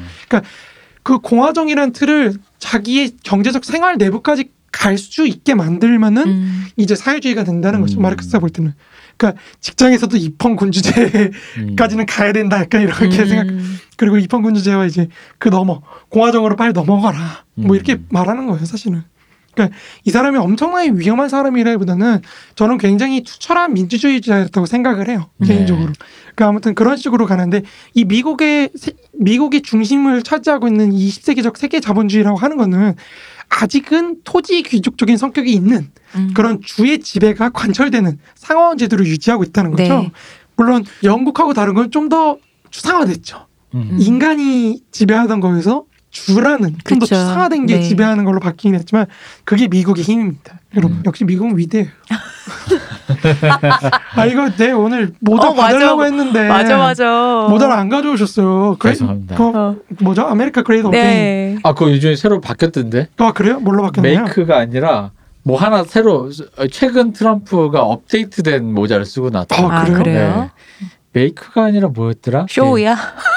그러니까 어뭐 뭐 하여간 바뀌었어요. 바꿨어. 메이크가 아니었어. 이 얘기는 음. 저희 팬분께서 대표님께 이제 모자 그 대표님 좋아하시는데 그 뭐 근데 그 전에 한번 저희가 선물을 받으셨잖아요. 네네. 마- 말씀을 드렸잖아요. 근데 또 다른 분이 사실 그날 주시려고 했는데 이게 타이밍을 놓치신 거야. 먼저 그렇죠. 못 주신 거지. 근데 그래도 보내 주셨어요. 저를 주셨어요. 근데 그 세 개를 주신 거예요. 그래서 저도 하나 얻었는데 그럼 대표님이 이제 아 근데 문세님이 그때 갖고 싶다 하셔갖고 문세님 하나 드리자. 그랬는데 대표님께서 안 갖고 오는 거야 지금. 세 머리- 개를 세 개를 머리가 세 개야 뭐야. 케르베로스야? 어? 자기 혼자 다 쓰려고. 너무. 있어서. 네, 저도 이제 거. 미국 지지하고 싶단 말이에요. 그 모자도 빨간 모자예요. 맞아, 빨간 모자. 그거 쓰고 글 쓰면 더 잘 써지는 거 어, 아니에요? 그럴 수도 있어요. 미국의 길을 받아서. 그쵸. 미국 길을 한번 받아. 그러니까 트럼프 같이 성공하는 사람 흉내라도 내봐야 되죠. 안 돼. 맞아. 그 되는 놈만 되더라고요. 그 정도 재산 일단 받아야 돼. 부모님한테. 뭐라 그랬죠? 저 옛날에 트럼프 자서전을 읽다가 깜짝 놀랐던 게 뭐 뭐 나는 거의 자수성가로 컸다. 음. 뭐 그래가지고 어, 그, 그런가라고 했더니 뭐 부모가 뭐 500억이었나 그거밖에 안 줬다. 맞아요. 받은 돈을. 재산이 뭐 100억인가 뭐 어, 그거밖에 오- 없다. 그거밖에 없었는데 나 어. 거기서부터 시작해서 여기까지 그니까요. 없다면 100만 원이면 내가 이해해 주는데 그래 뭐 역시. 500에 30짜리 500만 원 보증금 줬다 이 정도면 내가 그치. 이해합니다. 네, 인정하는데 억 단위로 가더라고. 그것도 이제 그냥 1억, 2억도 아니고. 어, 역시 그래서 부자들은 약간 좀 다르구나. 그거랑 비슷한 거 아니에요? 예전에 그 사람 누구지? 돈 가장 많은 사람 있잖아요. IBM. 게이츠? 어, 왜 빌 게이츠가 자기 재산 전부 다 자기는 거의 다 환원하고 자식들한테 안 물려줄 거라고 뭐 1%만 준다 그랬는데 근데 그 1%도 그렇죠. 1%도 어마어마하죠. 아무것도 안 하고 놀아도 되는 평생 아무것도 안 해도 되는 돈이더라고요. 돈 있으면 후원하십시오. 네. 빌게이츠님. 어, 듣고 계시나요? 우리도 컨텐츠가 나름 아날람 컨텐츠 좋다고 생각합니다. 넷플릭스가 지브리에게 2조 가까이 썼다는데 우리는 거기에 1000분의 1, 만분의 1만 써도 20억만 주셔도 더 좋은 거- 더 좋다고 말은 못하겠지만 이 정도는 꾸준히 한다. 이 근데 이렇게 얘기할 수 있지 이렇게 연결시킬 수 있지 우리 저 지브리의 두 수장이신 다카타 이사오 선생님과 미야자키 하요 선생님도 젊어서 극렬한 좌파셨다. 그렇죠. 그분들이 경도되는 것들을 우리가 또 후세에 우린 그림을 못 그리니 이렇게 말로 이렇게 남긴다. 넷플릭스 여러분 기다리고 있습니다. 계속 이어가겠습니다. 네. 너무 슬픈 얘기네요. 아무튼 그 미국을 중심으로 한 선진 자본주의 국가들은 이제 민주적인 어떤 공화정 형태를 유지하고 있고 네. 그 외의 국가들은 이제 대부분 권위주의를 음. 택하고 있는 후진 자본주의들은 후진 자본주의들은 이제 권위주의를 택하고 있는 그런 형태로 이행하게 됐다는 거죠. 네. 이 흐름이 이해가 되시나요? 입헌 군주제와 나머지는 군주제 혹은 보나파르티즘을 네. 하던 거에서 음. 이제는 민주적 공화정 으로 음. 가서 나머지는 공화정이나 아니면 이제 권위주의 음. 이거를 채택하고 있는 걸 점점 이행하고 네. 있다는 거예요. 네. 그러니까 자- 현대 정치의 제 어떤 추세, 발전 추세라는 거는 기본적으로 그렇게 자본주의 발전에 따라서 점차적으로 대의제 기구 내에 어떤 소유권의 특권이 관철되는 그런 음. 방향에서 벗어나서 음. 그런 상원적 형태가 점점 소멸하면서 보통 선거권의 기초와 하원적 형태가 굉장히 일반화되는 음. 그런 추세로 가고 있다는 거죠. 네. 그러니까 이게 마르크스 틀렸다 어떠서 이게 할 그게 아니라는 겁니다. 또 찐사랑 나오시네요. 아, 찐사랑이 아니고 그게 제대로 알고 까자 그런다는 거죠. 그러니까 앞서 말씀드렸다시피 노르웨이는 심지어 이제 상황을 아예 없어버렸잖아요. 네. 그러다 보니까 이제 점점 이 마르크스가 예언했던 대로 가고 있는 거라 거다 음. 거라 막 거라고 거라고 할 수 있죠. 할 수 있다는 거죠. 네. 음. 그러면 이제 하원밖에 없으니 이 소용돌이 치는 수많은 사람들의 저희로 치면 단 걸 올리면 짜다 그러고 짠 걸 올리면 달다 그러시는 분들의 이 수많은 걸 합리적으로 하려면 우리 사이에 합의가 필요하겠네요. 그렇죠. 뭔가 우리 사이 계급도 필요 없고 계급도 좀 타파하고 우리 사이의 이익도 좀 뭔가 뭐 그런 그거를 위해서 그 다음 얘기가 이제 등장하는 건가요? 그렇습니다. 네. 그런 중간 완충제 역할을 하는 시민 단체들이 더 많이 발달해야 되겠네요. 맞습니다. 네. 그러니까 그런 상태로 나아가야 계급 평등이니 무슨 어떤 이익이니 이런 거에 대해서 서로가 평등한 관계를 이루어야지만이 이제 그 하원이 소용돌이 치는 기구로서의 그 어떤 완충 장치가 아니라 그렇죠. 어떤 고르게 관철된 어떤 의지를 진짜 인민의 의지를 대표적으로 반영할 수 있는 기구로서 거듭날 수 있다 이 말씀이죠. 그렇죠. 근데 이제 마르크스가 볼 때는 그 소용돌이를 치면은 결국에 누군가 제일 독재자 같은 음. 그러니까요. 제일 인민의 의지를 스스로 대표하고 있다고 믿는 사람이 나타나서 이거를 음. 하는데 그게 보나파르티스트죠. 네, 그러니까. 근데 문제는 이제 이 사람이 금방 없어지겠죠. 계속 계속. 갈려나가겠죠. 네. 인민의 의지라면 계속 변하니까. 음. 그러니까 그 얘기는 그런 거예요. 그러니까 아날람 너 이거 하지 마. 재밌는 거 해. 재밌는 거 하지 마. 깊이 있는 거 해라고 할 때 그러다가 이게 합의가 안 되면 나 내가 잘리고 그렇죠. 이 대표가 갈리고 새로운 사람이 내가 가- 이어받아서 더 깊이 있는 걸 만들겠다. 깊이 있는 걸 만들더니 아 재미가 없었다. 옛날 사람들 불러라 해가지고 또 이렇게 해서 새로운 이 대표가 김 대표가 나타나서 그렇죠. 이번에는 또 이제 재밌는 엔터테인먼트를 하다가 또 망하고 계속 망하는 거죠. 옛날에 깊이가 그립다. 문세님 어디 있냐 이러면서. 근데 이거를 이 그럼 그 각자 사이의 그 이해관계를 그럼 결국 그 평등하게 맞춰주는 그 이익관계 이 이건 이제 뭐 어떤 그런 쾌감의 문제긴 한데 이익관계나 약간 그 금전적인 문제를 치환해 보면 그걸 만드는 건 지금 생각해봐도 뭐 아무리 사회주의라고 해도 너무 너무 어려운 일 아닙니까? 그렇죠. 어려운 일이죠. 그 굉장히 어려운 일인데 네. 어, 그러니까 사회주의라는 건 사실 그러니까 마르크스 생각하는 사회주의라는 거는 모두를 펴- 뭐 불평등 없게 만들자 음. 이게 아니고 네. 불평등이 문제가 안 되게 만들자는 거예요. 음. 음. 그러니까 이 사람들이 결국엔 사적 소유권이라는 게 그런 식으로 국가가 계속 걸러내기 위해서 음. 기능했던 거를 정말로 완전히 국가라는 걸 사회에 종속을 시켜가지고 그리고 이미 다수자가 사회주의라는 건 어쨌든 생산 영역에서 결정이 네. 다수에 의해서 민주적으로 결정되는 거기 때문에 이미 민주적으로 결정된 거를 이제 기술적으로만 보장하는 음. 보정하는 역할을 한다는 거죠. 국가가 그런 식으로 종속이 되는 겁니다. 그래서 마르크스가 자꾸 국가의 사멸을 얘기하는 거예요. 음. 더 이상 국가가 이 사람들의 어떤 기능을 대변하는 그런 역할을 하는 게 아니라 음. 국가라는 것도 일종의 분업이거든요. 네. 이해관계 정치가 막 이해관계들을 막 대변하는 정치들이 있을 때 이 전 이해관 이해관계들로부터 벗어나서 자기는 중성적인 역할을 하는 음. 중립적인 역할을 하는 음. 이 기구가 자기 지배를 하는 건데 이걸 없애버리자는 거예요 한마디로 그래서 모두가 그냥 각자가 자기를 재편할 수 있게 그런 식으로 가게 하겠다는 겁니다 음. 그래서 이제 이러한 변화의 기초에서 이제 새롭게 나타나는 엥겔스의 혁명 이론이 이제 다수자 혁명론이라는 거죠 음. 우리가 지금 보면은 앞으로 이제 나아갈 방향은 이 민주적 공화정 혹은 부르주아적 공화정 사이로 왔다 갔다 하는 이 미국식 네. 공화정을 사회적 공화정으로 어떻게 넘어가게 할 것이냐 음. 이 방향이 이제 앞으로 세계의 발전 방향이라고 볼 수 있다는 거죠. 앤드류 양님이 하시는 건가요? 그분 탈락하지 않으셨어요? 그러실 겁니다. 아마. 그렇죠. 이제 뭐 아무튼 선거가 이번만 있나요? 그렇죠. 이 버니 샌더슨이 탈락한 게 좀 슬프더라고요. 아니 뭐 그 항상 그분이 남긴 작은 씨앗 불씨 뭐 이제 요런 거에 우리는 집중을 해야 되는 거죠. 이 불씨 하니까 갑자기 마오의 논문이 생각났네요. 음. 하나의 불씨가 대지를 불태운다. 그럼요. 음. 그게 클라우제비치에서 나온 거예요. 음. 이게 일단 던져놓으면 저가 중요한 게 그런 거예요. 제가 이 시리즈를 하게 되는 것도 학창 시절엔 전 열심히 무슨 꽃병 같은 걸 던지는 사람이 아닌데 마음에 왜냐면 왜 마음에 남았냐면 영화 공부를 해도 무슨 세계사 공부를 해도 마르크스를 몰라가지고는 당최 모르겠는 사실 그런 거거든요. 근데 그런 상황에서 사상인 예술인이 아무리 얘기해봤자 알지를 못하는데 그 마음속에 남은 그 작은 불씨가 문세님을 소환해서 이 방송을 하게 만들었다. 다른 사람들이 어렵다고 그러고 이 대표 좋아서 하는 거라고.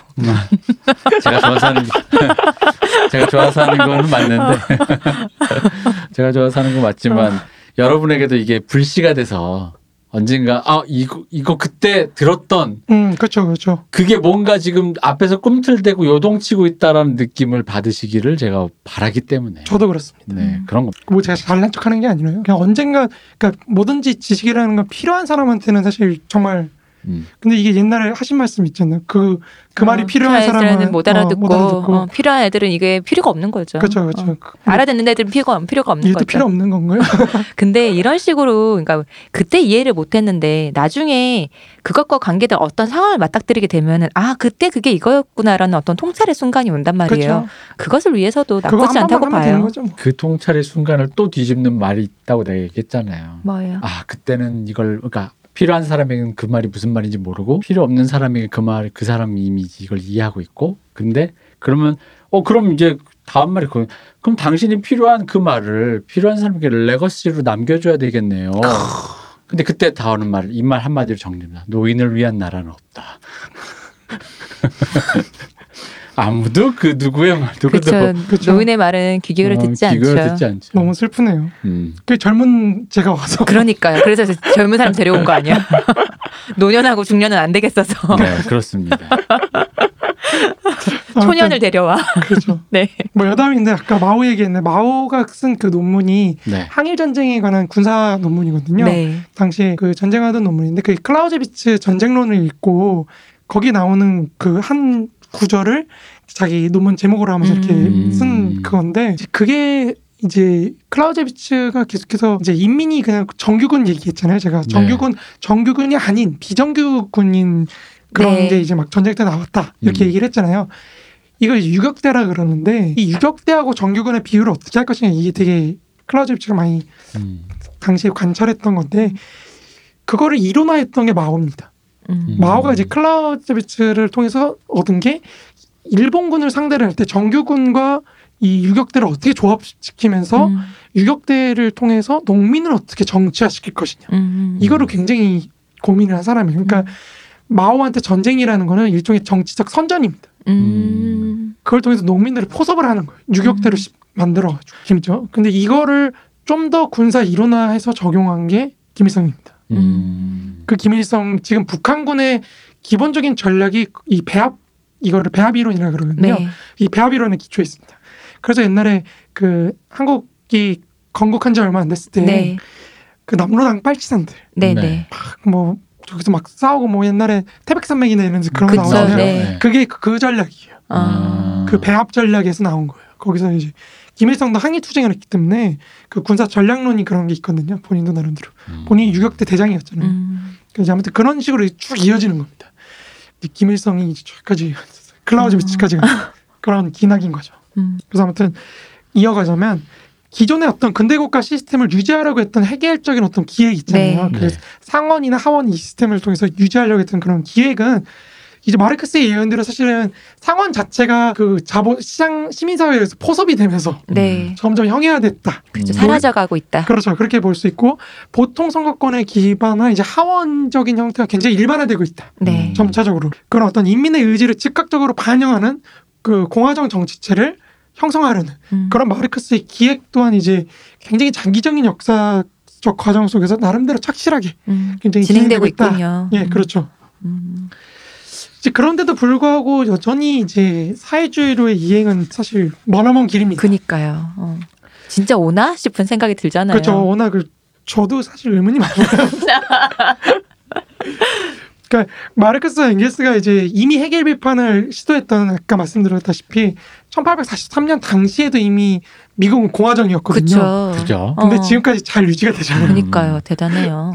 그러니까 이 마르크스는 사실 미국의 공화정이 형식만 좀 다를 뿐이지 그 내용에 있어서는 사실 영국의 입헌군 주제나 어떤 독일 프로이센의 어떤 군국주의 이거하고 별반 다를 게 없다고 보는 거죠. 음. 그러니까 부르주아적 소유권에 기초한 정치체라는 점. 그쵸. 네. 그래서 우리가 앞에서 상원이라는 걸 그렇게 본 겁니다. 음.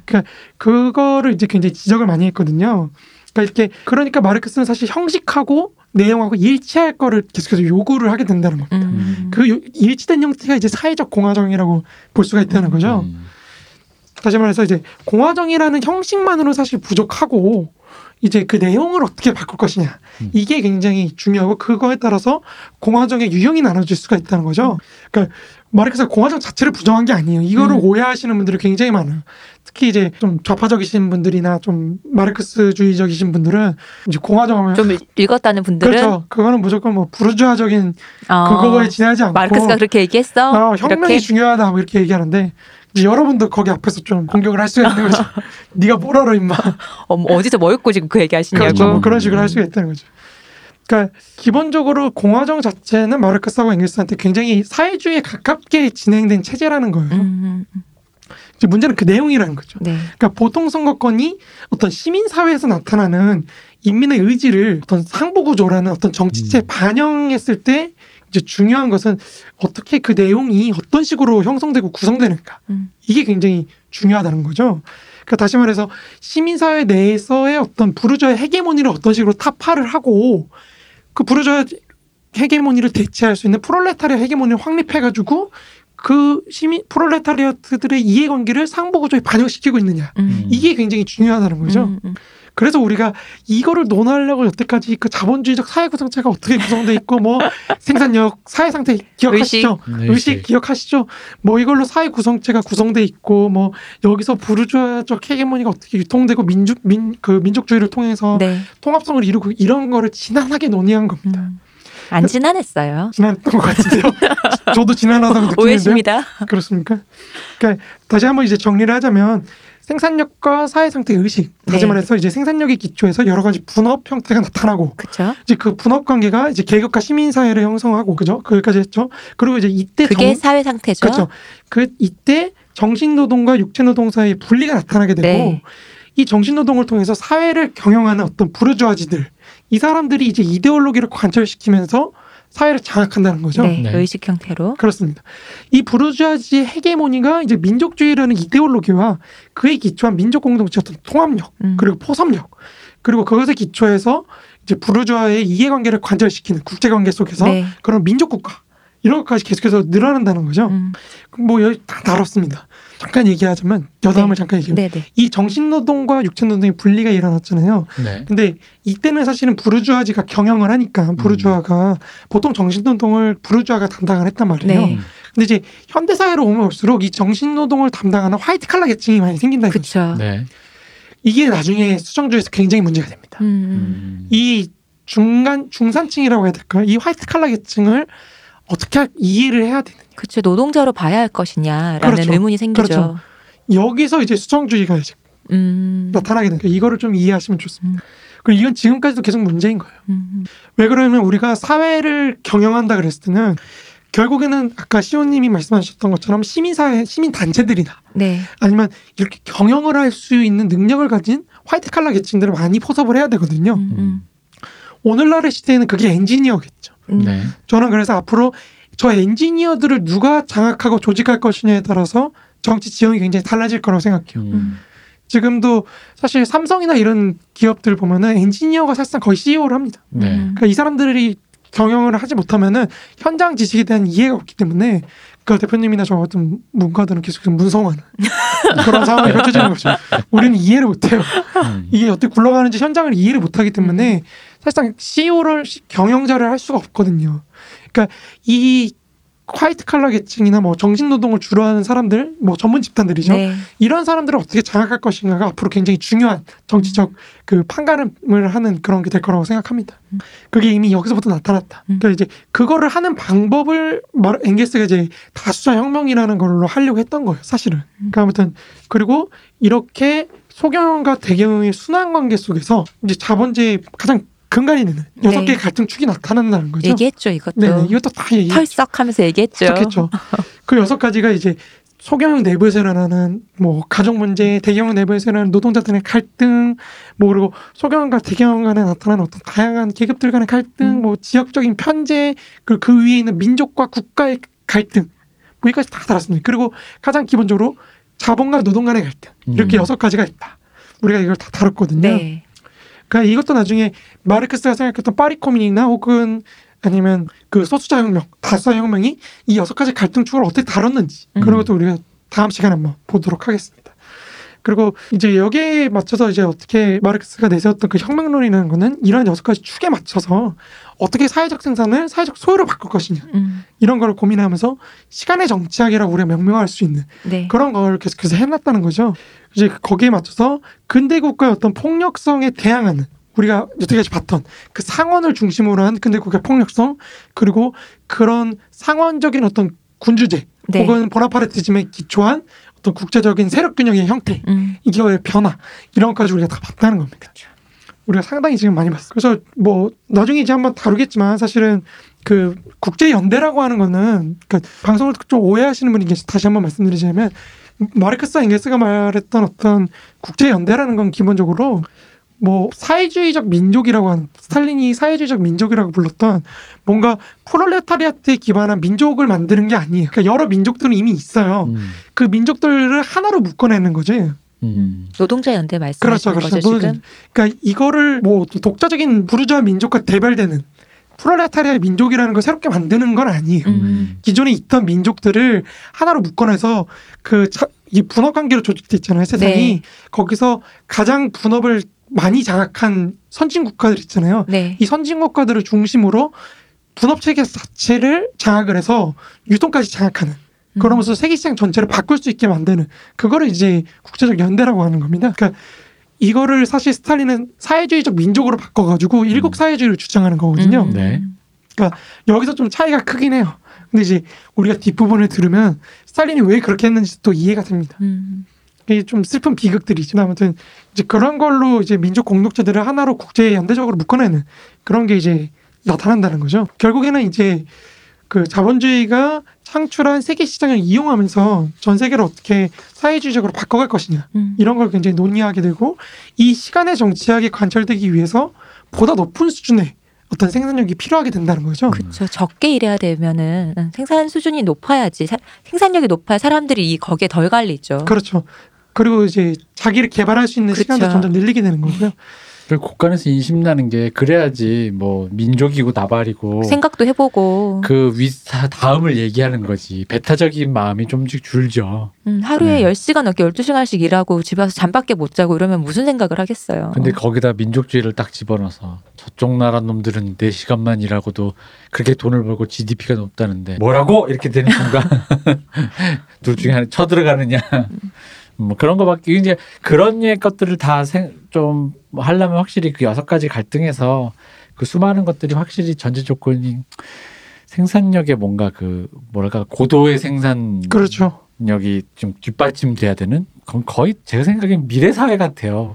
흔히 말하는 그 음, SF에 맞아요. 나왔던 아, 미래 근데 사회. 그런 근데 당연히 지금의 현실을 살고 있는 우리는 그런 생각이 들 거 아니에요. 그러니까 그렇게 생산력이 높아져서 사람이 일을 적게 하게 되면은 그럼 이제 임금도 줄어들 텐데 그럼 사람들은 그럼 어떻게 할 것이냐라는 또 생각이 드는 거잖아요. 임금이 줄어들면 이제 좋은 거죠. 혁명이 더 빨라지니까. 혁명밖에 모르는 아, 이제 마르크스주의자 같은 우리 다음 시간에 이제 공항을 한번 쭉 다룰 건데요. 네. 네. 이제 공항을 다루면서 이제 그런 얘기를 할 거예요. 그런 음. 이윤율 저하라든지 이런 게 네. 어떻게 이제 이어지는지 음, 마르크스가 그걸 어떻게 생각했는지. 그러니까 그 그것도 참 그래. 그러니까 유통이나 이런 것도 하여간 기계가 아니면은 사람이 어쨌든 분업 관계 속에서 그 상하가 나눠지면 예를 들어 피아노를 치는 사람과 피아노를 배달하는 사람은 전혀 다른 영역에 있는데 피아노를 조율하는 사람도 다르고. 그렇죠. 근데 이제 그게 만약에 그럼에도 불구하고 이제 제일 사람이란 건 어쨌든 간 뭐든지 가치를 두게 돼 있다 보니까 손여름 씨 같은 분이나 조성진 씨 같은 분과 그 직업의 귀천을 따지는 게 아닙니다. 이거는. 음. 근데 그게 아니지만 손여름 씨 같은 분과 손여름 씨의 피아노를 배달해 주는 사람과 손여름 씨의 피아노를 조율해 주는 사람의 그 어떤 노동의 가치는 조금씩 나눠진다는 거죠. 근데 여기서 그렇다면 생산 수단이 최고조로 올라왔다면 피아노를 만들고 배달하고 그러니까 피아노를 만드는 건 뭐 장인의 영역이라고 치더라도 배달하고 그런 건 드론이 다 해주고 음. 그러니까 손여름 씨 같은 분이나 정말 피아노를 만들고 싶은 사람이나 자기가 그러니까 그때 말씀하신 자기 뭐라 그러지 그거를 개발이요. 자기 개발 그렇죠. 예. 자기 개발에 몰두할 수 있는 여건이 완성될 수만 있다면 그 생산 관계에서 벗어나서 근데 피아노를 못 사. 근데 그러니까 피- 그러니까 피아노를 사고 싶어도 못 사, 배우고 싶어도 못 해. 음. 그렇기 때문에 나는 혹은 피아노를 치고 싶었는데 피아노를 칠 여력이 안 돼서 피아노는 근처에는 있고 싶어서 피아노를 배달해. 뭐 이런, 음. 그러니까 그럴 수 있잖아요. 그러니까 그런 것들이 아닌 상황이 되려면 확실히 너무너무 엄청난 수준의 고도의 고도로 발달된 사회. 예, 그리고 나머지 그 부차적인 것들은 기- 인간의 노동력이 들어가지 않아야지. 여기서 벌써 네. 수정주의의 그게 딱 보이네요. 네. 여기 이렇게 이렇게 되면 수정주의로 가는 어. 거거든요. 좀 더 기다려야 된다. 네, 무로 그러니까 읽을 때까지. 제가 미리 살짝 읽어봤는데 너무 공감을 해서 왜 이게 욕먹을 일이냐.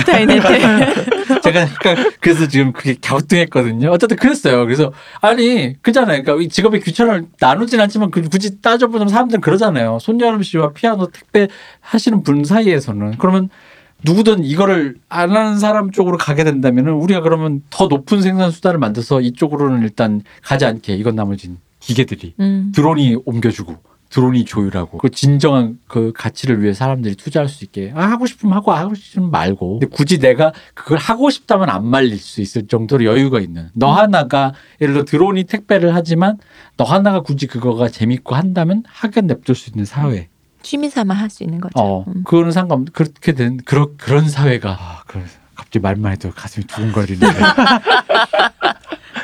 그냥 하여간 그렇습니다. 그러니까 그게 참 요원하다는 생각이 드는 거예요. 모두가 그러니까 그리고 마치 이런 생각이 드는 거예요. 해서는 만약 우리가 그렇다면 욕망에서 내가 굳이 하고 싶으면 안 말리겠지만 분명히 사람들이 안 하려고 하는 일들 있잖아요. 그러니까 노동에서부터 어떤 그렇죠, 특정 맞아요. 노동에서 음. 사람을 어떻게 어쨌든 간 이탈시킬 수 있는가 하수 처리 같은 거. 그쵸. 뭐 있잖아요. 네. 그런 거. 그런 이게 거. 이게 사실 나중에 트로츠키가 뭐 문제가 되는 게 이런 거예요. 그러니까 음. 강제 노동을 도입하거든요. 음. 네. 의무적으로 네. 음. 의무 노동, 강제 노동.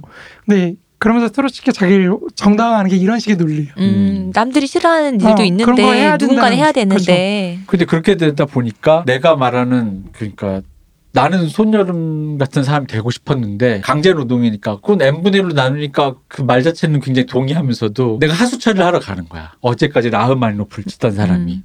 그 손가락을 갖고 삽을 들고. 그러니까 거기서 오는 그 또 인간 개인의 그 붕괴가 있을 거 아니에요. 음. 그 이제 다수가 계획해서 결정을 해야 되는 거겠죠. 거기서 네. 민주적으로. 그러니까 돌아가면서 하든지 아니면 좀 더 기술을 발전시켜서 음. 인간이 아예 개입할 필요가 없게 하든지 그러니까 그러니까 결국 이게 되려면 기술 발전이라는 그렇죠. 예.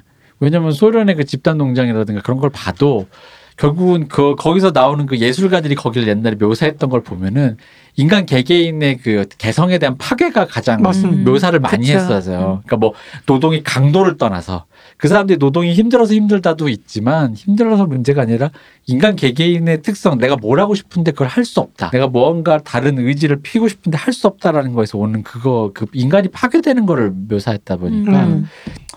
그럴라 보다 보면 역시. 근데 이게 수정주의로 가는 길이라고 하니 갑자기 마음이 등골이 서늘해지면서 왠지 역시 쉽지 않으세요. 대표님이 저렇게 가니까 역시 그럴 줄 알았어 이런 느낌이에요. 그게 잠깐 여담을 또 역사 얘기를 잠깐 네네 하자면 좋아요. 그러니까 사실은 스탈린 체제라는 거는 국가가 일원화시키는 거거든요 네. 사회를. 그러니까 그래서 사실 그런 거에서 많이 느끼는 거예요 음. 인간적인 파괴감을. 음. 내가 할 수 있는 거를 국가 다 제한하는 거거든요. 음. 근데 역설적이게도 가장 탈스탈린화가 되는 게 2차 세계대전이에요. 음. 전쟁이 터지면서 국가 중심의 이론적인 시스템이 붕괴가 돼요. 음. 그리고 심지어 이제 각 도시나 이런 별로 니네들 알아서 싸워. 전쟁- 어, 알아서 싸우고 뭐 해 필요한 것만 얘기해 전체적인 음. 계획만 우리가 짤 테니까 이렇게 되니까 사람들이 그 소련 사회 공부하다 보면 오히려 전쟁 때는 그리워요. 음. 그때가 내가 가장 자유로웠던 시절. 주체적으로 그렇죠. 행동할 수 있었는데 그렇죠, 그렇죠. 그러니까 대숙청이라는 거치면 대숙청이라는 역사적 과정을 거치면서 네. 어우, 말 무서워. 실제 그랬으니까 진짜. 엄청나게 그 경직화된 사회가 되거든요. 네. 국가로 일어나든 근데 여기서 갑자기 팍 터지는 거예요. 전쟁이 음. 터지면서. 음. 그래서 완전히 해방된 자유를 누리는 거죠. 숨통을 튀었군요. 그렇죠. 그래서 이제 그 이제 역량으로 너무 아이러니하네요. 네네. 전쟁이라는 게 또 숨통을 그렇죠. 트이는 기회가 됐다는 게. 그 역량으로 서- 소련이 이제 좀 더 유지가 되는 거거든요. 아. 말년 병장들이 전역하면요 이등병 때 생각 안 하고 군대 그리워해요. 다시 가라 그러면 안 가야 그래도. 말년병장으로 계속 있으라면 가지. 어, 그러니까 그런 다- 느낌인 맞아 거지. 그말 말년병장으로 가면 마로본 가면은 내가 좀 더 가볼 어, 수 있, 있다. 말년병장으로 어. 1년 지내라 그러면 아마 다시 갈 걸요? 근데 그냥 그런 거니까. 그래서 어, 역설적으로 군대를 그리워하게 되는 나와서 임노동자로 복학하고 살다 보니까 그치. 아 군대가 그립다. 음. 너왜 남들은 군대 가기 싫은데 나 그럼 말은 그렇죠. 나도 군대 가긴 싫어. 하지만 말년병장이라면 그렇습니다. 네. 그래 어쨌든 이제 전쟁이 끝나고 나서 제일 문제가 되는 게 이 풀어놨던 애들 다시 엮어야 그쵸. 되거든요. 쉽지 않아요. 그죠. 여기서 어. 이제 굉장히 많은 문제가 터집니다. 음. 네. 사람들이 저항하고 나 스탈린 욕하고 싶은데 음. 음. 왜 너 욕 너 욕 욕 못하게 할 거잖아 이렇게 막 대놓고 얘기해요. 음. 이 사람 수청되고 뭐 이렇게 그쵸. 그 되게 재밌어요. 그 과정들 묘사해 놓은 거 보면은 그래서 저는 그래서 여기서 잠깐 또 다른 얘기를 하자면 그렇기 때문에 생산이 과학기술 테크놀로지 발전을 기대하면서 그러다 보니 생각이 그래도 역시 그러다 보니 미국밖에 답이 없나라는 생각이 들면서 그지 않습니까? 메이크 아무리 거기에 미국이 해줄 거야. 근데 이제 오늘날의 시대 가장 큰 문제는 미국도 혁신이 잘안 되는 나라. 그쵸. 네. 이게 역사적에도 마르크스의 말이 저는 실현됐기 때문이라고 생각해요. 음. 그러니까 너무 기술 발전이 고도화되는 바람에 이 장기 불황에 빠지는 거죠. 계속 음. 그쵸. 실현이 안 되니까. 음. 그러니까 이게 언제까지 갈지 모르겠지만 우리는 불황의 시대를 살아야 되는 건가? 약간 그런 좀 암울한 시대가 맞아요. 있습니다. 이때도 사실 마찬가지예요. 마르크스가 사실 19세기까지 파악했던 거는 군주제라는 정점 속에서 자본 그 토지 소유는 지주라는 소수의 계층에 몰려 있고 음. 자본주의라는 것도 아직 사회 전체를 포섭하지 못하기 때문에 네. 굉장히 영락한 삶을 살고 있는 농민들 다수의 음. 아주 자본주의가 그 위에서 이제 맛배기로만 존재하면서 임금 노동자에 대한 착취가 굉장히 심한 거기에 포섭되어 있는 임금 노동자들에 대한 착취는 굉장히 심하고 자본은 굉장히 소수의 자본가들한테 몰려 있는 네. 음. 이런 상황이거든요. 사실 19세기적 상황이라는 게. 음. 그러니까 오늘날의 사실 제3세기랑 되게 비슷한 거예요. 음. 음. 사회 구조 자체가. 그러니까 이게 총력전을 거치면서 지주의 토지 소유를 박살내고 네. 음. 그리고 자본가의 토지도 그 우리 소위 말 독점하든 네. 일본의 어떤 재벌시계 음, 음. 옛날 전쟁 전에 재벌시계 이런 것들을 해체시킴으로써 대중적인 의미의 자본주의가 나타나게 된다는 거죠. 음. 음. 그러면서 소비 사회 소비를 누구나 다 할 수 있는 소비 사회가 나타나고 농민의 비중이 줄어들고 임노동자의 굉장히 큰 증가 음. 이런 게 나타나고 이런 식으로 변화가 일어나게 되는 거거든요. 네. 그게 이제 총력전을 통해서 국가가 동원을 하려다 보니까 음. 굉장히 급격하게 기존의 어떤 지주제라든지 아니면 그 자본의 어떤 뭐랄까 밀집화 이런 걸 타파하는 과정에서 나타난다는 거죠. 음. 그런 맥락에서 1차 세계대전과 2차 세계대전이 굉장히 중요한 거고요. 음. 그리고 미국식 질서 형성이라는 게 그런 의미에서 굉장히 중요한 거는 음. 이, 타, 이 구조를 타파를 못하니까 이 일본 같은 데는 네. 자기네 경제 구조를 규모를 확대시키고 고도화하기 위해선 식민지를 얻지 않을 수가 없는 거예요. 음. 그쵸, 예. 영국도 마찬가지고. 음. 근데 미국은 그게 안 되고도 된다는 거거든요. 그쵸. 음. 뉴딜이나 이런 걸 통해서 아예 다 독점도 없애버리고 뭐 이러면서 다 대중자본주의로 가는 그런 형태로 가는 음. 거거든요. 그러니까 그런 방향에서 이제 좀 미국의 어떤 생산력이 좀 더 올라갈 수 있는. 음. 그러니까 미국이라는 시스템이라는 건 중요한 게 사회가 더 급진적으로 자본주의에 포섭되더라도 견딜 수 있게 했다는 거거든요. 음. 그걸 제공해 줄 수 있다는 네. 거. 이게 굉장히 문제인 거죠. 영국식이라는 건 사실은 우리가 예전에 혹시 민족주의 다룰 때 기억하실지 모르겠지만 그 중국한테 당시 마르크스가 묘사했던 그 19세기적 세계 무역 구조라는 거는 네. 영국이 중심이 돼가지고 중국으로부터 차를 사와요. 음. 어마어마하게 차를 사요. 그러면 중국의 은이 빨려 들어가잖아요. 네. 이거를 이제 인도에도 아편을 재배를 해서 음. 영국의 은이 중국으로 가는 거죠. 그렇죠. 영국의 은이 중국으로 가니까 네. 인도에서 아편을 재배를 해가지고 아편을 또 그렇죠. 수출하는 거죠. 수출을 해가지고 다시 은을 은을 빠- 끄집어 와가지고 음. 그 은을 갖고 이제 금을 차를 또 사고. 네 그렇죠 차를 사, 차를 사는 게 아니고 면화를 사는 거죠. 네. 음. 미국으로부터 면화를 사고 이제 오스트레일리아부터 뭐 네, 네. 약 많잖아요 거기 음. 그런 것도 사고 원자재나 이런 거 사고 그러고 다시 영국의 상품을 인도한테 파는 음. 이런 과정을 통해서 계속 확장됐던 거거든요. 그러니까 이걸 유지하기 위해서는 중국인들의 합편을 계속 사용해야 음. 되는데 그걸 안 하겠다고 하니까 이제 음. 쳐들어간 게 청일 전쟁, 음. 합편 전, 아 청일 전쟁이 아니죠, 아편 전쟁, 전쟁, 네. 그런 거죠. 그래서 가가지고 두들겨 패서. 그거 하는 게 약해. 청일 전쟁이니까 갑자기 재밌다. 어 근데 실제로 청일 전쟁에서도 아편이 굉장히 중요합니다. 음. 네. 실제로 일본의 제국주의 지배에서도 그 마약편에서 다루셨다시피 네. 이미 1880년대 이후부터 그 마약 재배를 굉장히 많이 해요 일본이. 음. 음. 근데 그거를 이제 특히 중국에다 많이 팔아먹고 뭐 이러면서 자본 축적하는 수단으로 쓰거든요. 음. 그래서 그 북, 북, 북몽골을 네. 지배하면서 그 괴뢰 정권을 세울 때 거기에다 뭐 아편 재배나 이런 거 되게 많이 해요. 음. 음. 그래서 수출하고 뭐 그러거든요. 또 중국도 재미있는 게 이 자본주의가 참 잔인한 게요. 그러면 아편을 그렇게 수입을 하면은 아편을 수입을 못하게 하든지 뭐 이래야 되잖아요. 아편을 수입 대체화합니다. 자국에서 재배. 자국에서 재배를. 그렇죠. 아. 그걸로 수입 대체화를 음. 그걸로 또 돈 벌고 그래요. 음. 자기네 그 국민당 정부가 이제 경제 어차피 하는 때 아편 어, 그렇죠. 수입할 일이 뭐 있냐. 음. 국내 생산해서 그렇죠. 자급자족하자. 자급자족 해가지고 이제 외화벌이를 막고 아편의 자급자족화. 그렇죠. 그것도 되게 슬픈 일이에요. 그러게요. 그래서 아무튼 그런 식으로 해가지고 이제 영국식 제국주의나 이런 거, 일본식 제국주의 이런 거를 계속해서 식민지를 요구할 수밖에 없는 건데 그래도 자본주의를 자본주의가 사회에 포섭하는 것도 굉장히 적고 음. 근데 이제 미국식으로 바뀌면 이제 아예 그게 필요 없는 거죠. 음. 식민지도 필요 없고 대신에 미국 그쵸. 예, 미국이 세계 시장 역할을 함으로써 음. 상품을 이제 다 소비해 주는 음. 역할을 함으로써 이제 국가들이 평화롭게 살 수 있게 좀 음, 조정할 음. 수 있는 그런 역할을 하는 그런 단계까지 갔다는 겁니다. 대신에 이제 미국도 문제가 있죠. 이 무역 수지 적자가 너무 커지니까 그쵸. 네. 가끔 이제 메워줘야 되는 거죠. 어. 전쟁으로. 선진국들이 그래서 전쟁이든 아니면 돈을 뺏기든 지금 그렇죠. 중국도 그래서 맞았잖아요. 음. 너무 무역 적자가 심하다고. 그러니까 이런 식으로 계속해서 이렇게 가는 조정을 할 수밖에 없는 그런 시스템적인 한계도 있지만 어쨌든 미국이 갖고 있는 어떤 생산력이라는 거는 그 정도로 막강하다는 거죠. 음. 이거에 기초해서 이제 우리가 좀 현대 사회를 봐야 된다는 거죠. 음. 음. 그래야 이제 그 이유를 좀 이해할 수가 있고 이 총력전의 세계까지 끝난 어느 정도 끝나고 있는 지금 우리 시대에는 무엇을 할 것인가 이런 걸 좀 고민할 수가 있다는 겁니다.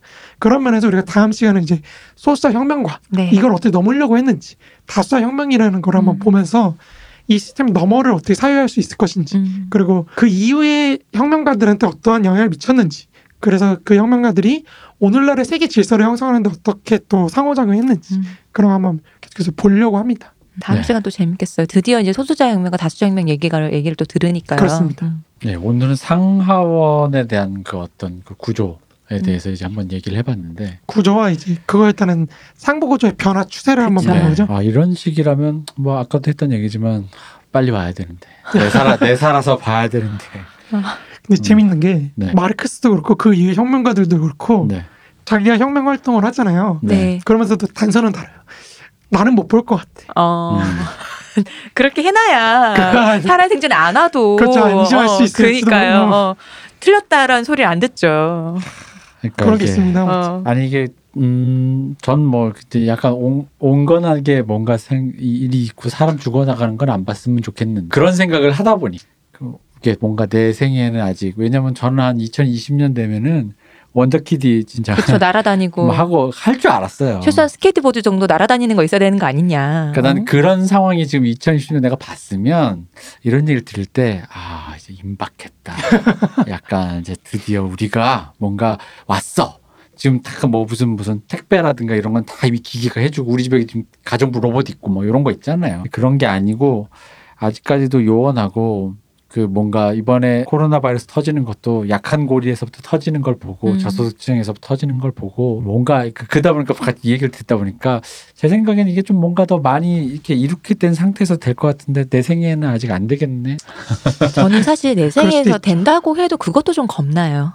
어, 너무 변화가 네. 커서요. 그러니까 가 거기까지 가는 상황의 변화도 크겠지만 그리고 그 뭐 어찌어찌해서 휴- 그 소용돌이 속에서 끝나서 정말 그런 상황이 왔잖아요. 근데 그럼 이제 우린 나이가 꽤 먹었을 거 아니에요. 음. 근데 나이 든 내가 그걸 받아들일 수 있을까라는 것도 사실 잘 모르겠어요. 네. 그러니까 그래서 내가 온건한 의미에서 생각을 해보면, 그러니까 그게 좀 급진이면 아마 볼 가능성이 언제든지 있죠. 음, 그렇죠, 그렇죠. 근데 지금 그 내 말한 건 온건함. 음.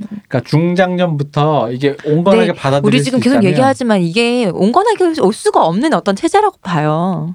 어, 아, 저는 어느 한 오- 군데에서는 뭔가 이게 그런 일들이 뭔가 소요 아니, 사태는 아니야. 까진 아니더라도 나는 오히려 그 시원님의 말씀이 이 얘기를 빨갛게 보는 사람들의 편견이라고 생각하는 그래요? 거죠. 음, 나는 그럴 수도 왜냐면은 있죠. 이 얘기는 뭐 그러니까 각자의 성향에 따라서 얼마든지 급진적일 수도 있고 음, 얼마든지 온건하게도. 볼 수 있는 얘기라고 저는 보고 아주 소프트하게 에드워드 양이 하는 방식으로도 얘기가 될 수 앤드류 있는 앤드류 양 그죠? 음. 앤드- 에드워드 양은 그분 소설. 소설가 그분 말고요.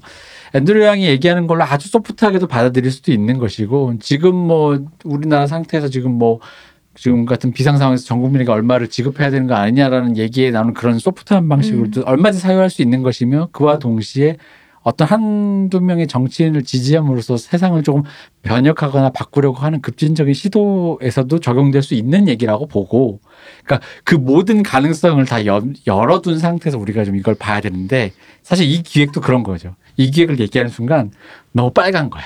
음, 사람들이 이따 빨개. 죽창 성애자. 이렇게 막 숙청, 죽창 뭐 그런 거 있잖아요. 그 뒤집고. 근데 그러면 지금 이 방송을 안 하려면 나는 되게 좋아했는데 사실 우리 아빠 건물주인데 난 죽는 거야 뭐 이런 거 공포에 사로잡힐 수 있다는데 저는 그러니까 그 부분에서 그 부분을 좀 뛰어넘어야 된다라는 이미지도 좀 이- 있기 때문에 이 방송을 한다고 생각합니다. 또 예를 들어서 그러니까 마르크스 자체는 사실은 평화적으로 이행할 수 있다고 얘기를 해요. 음. 음. 그러니까 예를 들어서 이런 거죠. 토지 지주들이 문제야? 그러면 프롤레타리아트가 집권을 했을 때 음. 지주의 토지를 다 사버리자. 음. 그게 훨씬 더 쌀 수도 있잖아요. 네, 그죠? 혁명보다. 그렇죠. 그죠? 원래 돈 쓰는 게 더 싸게 치여요, 사실. 맞아요. 그러니까, 어. 그러니까 그런 식으로 해- 평화롭게 이- 이행할 수도 있다고 음. 얘기를 해요. 이미. 그러니까 우리에게는 어, 떻게 보면 너무 죽창 이런 쪽으로만 어떻게 보면 일, 그런 이미지 일변도로만 소비됐던 것 같아서 근데 그러, 그럼에도 불구하고 이 학문 자체를 보신 분이나 읽으신 분이 잘 없고 또 그렇게 오해돼서 이미 또 마르크스주의 공부하신 분 많이 없잖아요. 이제. 그렇죠. 그러니까 이제 그냥 그렇게 이미지가 굳어진 거예요. 뭐 실제로 근데 뭐 많이 죽였죠. 네. 너무 많이 죽였죠. 그러니까 저는 왜냐면 그 문세님의 강의를 듣다 보면서 느낀 건 그거예요. 그러니까 우- 옛날에는 그러니까 스탈린이 마치 저 독재자, 네. 그러니까 나의 가다피처럼 후세인처럼 나의 영속의 그걸 위해서 야 이제 내가 집권했으니까 이제 나는 이제 천년만년 왕국 세워야 되니까 나머지 나 반대는 다 죽여야지. 근데 그게 아니라 이게 숙청을 해서 옳다가 아니라 거기에 그럴 이유가 있었다라는 거를 그렇죠. 우리가 듣게 된다라는 거죠. 저는 이제 좀 그게 좀 중요하다는 거고. 근데 그래서 그 사람이 숙청을 한 게 실수였을 수도 있고 아닐 수도 있는데 그. 상황에서는 그런 선택이 불가피하다고 본인은 판단했던 거고. 그렇죠. 그 불가피한 판단을 그 판단을 봐야지 우리가 니네 그 사회주의 한다고 해봤자 사람 왕창주의고 그래놓고 결국 마지막에 실패했잖아로 얘기해버리면 우리는 이 학문에서 아무것도 못 배운다라는 거죠. 그렇죠. 그러니까 원래 뭘 하려고 했던 것인가가 되게 중요한 맞습니다. 에센스가 중요하니까. 그러니까 이게 아, 일부에서도 제가 초반에 말씀드렸다시피 엥게스하고 마르크스는 총력전 이전의 세계를 네. 살았던 사람이거든요. 네. 그러니까 그 조건 속에서 혁명을 고민했던 사람들이라면 사실 엥게스는 총력전이라는 것 자체를 파국으로 봤어요. 음. 이건 끝이다. 음, 음, 사회주의고 뭐고 그냥 끝난 그거고 음. 인류 종말이다. 예, 인류 정말 그런 거고 그래서, 그래서 지난번에 한번 시호님이 읽어주셨지만 네. 인용문을 아무것도 확신할 수 없다는 거 음. 그거 하나만 확신할 수 있다. 물론 다시 결국엔 노동자 계급이 승리하겠지만이라고 했지만 네. 그거는 사실은 본인이 희망을 품고 싶어하는 거고 음. 맞아요. 솔직히 본인의 심정은 끝이라고 생각했겠죠. 음. 근데 이제 그 뒤에서 이제 문제는 그거죠. 이 사람이 후예라고 할 수 있는 독일 3인당 사람들이 네. 그러면은 총력전이 터졌을 때 어떻게 사회주의로의 길을 열 수 있는지 고민을 했어야 되는데 음. 그렇죠. 그거를 못 하고 사실은 저기 러시아에 있는 레닌과 트로츠키 그리고 스탈린이 그걸 고민을 해서 네. 나름대로 그 길을 뚫었다는 거죠. 음. 그러면 이제 그 사람들은 총력전이라는 것 속에서 사회주의로의 길을 모색을 했다면 음. 우리는 이제 그게 없어진 시대에서 모색을 한다는 거죠. 음. 그러니까 전혀 다른 또 네. 네. 맥락이 되겠죠. 그리고 게다가 이제 이 방송을 듣고 이제 이런 거예요. 혁명 예를 들어 형 극단적으로 이 방송을 듣고 이제 혁명에 찬성하시는 분이 생각하는 어떤 혁명의 방법과 세계가 이후의 세계가 있을 것이고 이거에 반대하시는 분이 원하는 어떤 또 세계인데 제가 생각하기에는 두 분 다 생각하는 것과 전혀 다른 어떤 것이일 것만 같다라는 거죠. 그렇죠. 지금의 조건에서 아마 여러분들이 아 뭐 혁명되면 이렇게 될 거, 어, 혁명이 안 되면 이렇게 될 거, 지금 사회가 우리 사회가 나아가면 이렇게 될 거. 그 모든 것이 다 아니고 다른 모양새일 그러니까 것만 같다라는 그래서 전혀 거예요. 예상치 못한 변화일 테니까 아까 제가 그때 제가 나, 나이 먹은 내가 그걸 받아들일 수 있을까라는 네. 그런 생각이 드는 거죠. 그래서 제가 나이 먹어서 이걸 듣고 있지 않습니까? 네. 뭔, 뭔가 알아보려고 어. 그렇습니다. 되게 좀 슬픈 얘기네요. 나이, 나이 얘기가 나오니까 갑자기 슬퍼졌어. 네, 금방이더라고요. 아, 그렇죠. 금방. 맞아요. 저도 평생 20대 초반일 줄 알았는데. 일각이 여삼추 같아라. 아, 그렇습니다. 저는 왜냐면 진짜로 자본론 그 아홉 권 우리 아홉 권 분책일 때 제가 20대 때 한 10년 그러니까 30대만 되면 언젠가 읽을 줄 알았어요. 더 시간 없지 뭐. 30대쯤 되면 이미 다 읽었을 줄 알았어. 아 그때쯤 좀 더 이제 여유 있고 뭔가 내가 근데 야, 뭐 점점 더 웬걸? 여유가 없지 뭐. 어, 그렇죠. 그렇죠. 자본론이 아홉 권 분책짜리가 이제 그 소멸되고 다른 분책으로 나왔다는 거에서 이제 그 정보도 업데이트가 안 돼 있었다는 그쵸. 거 아닙니까? 자본론도 점점 더 예뻐져요.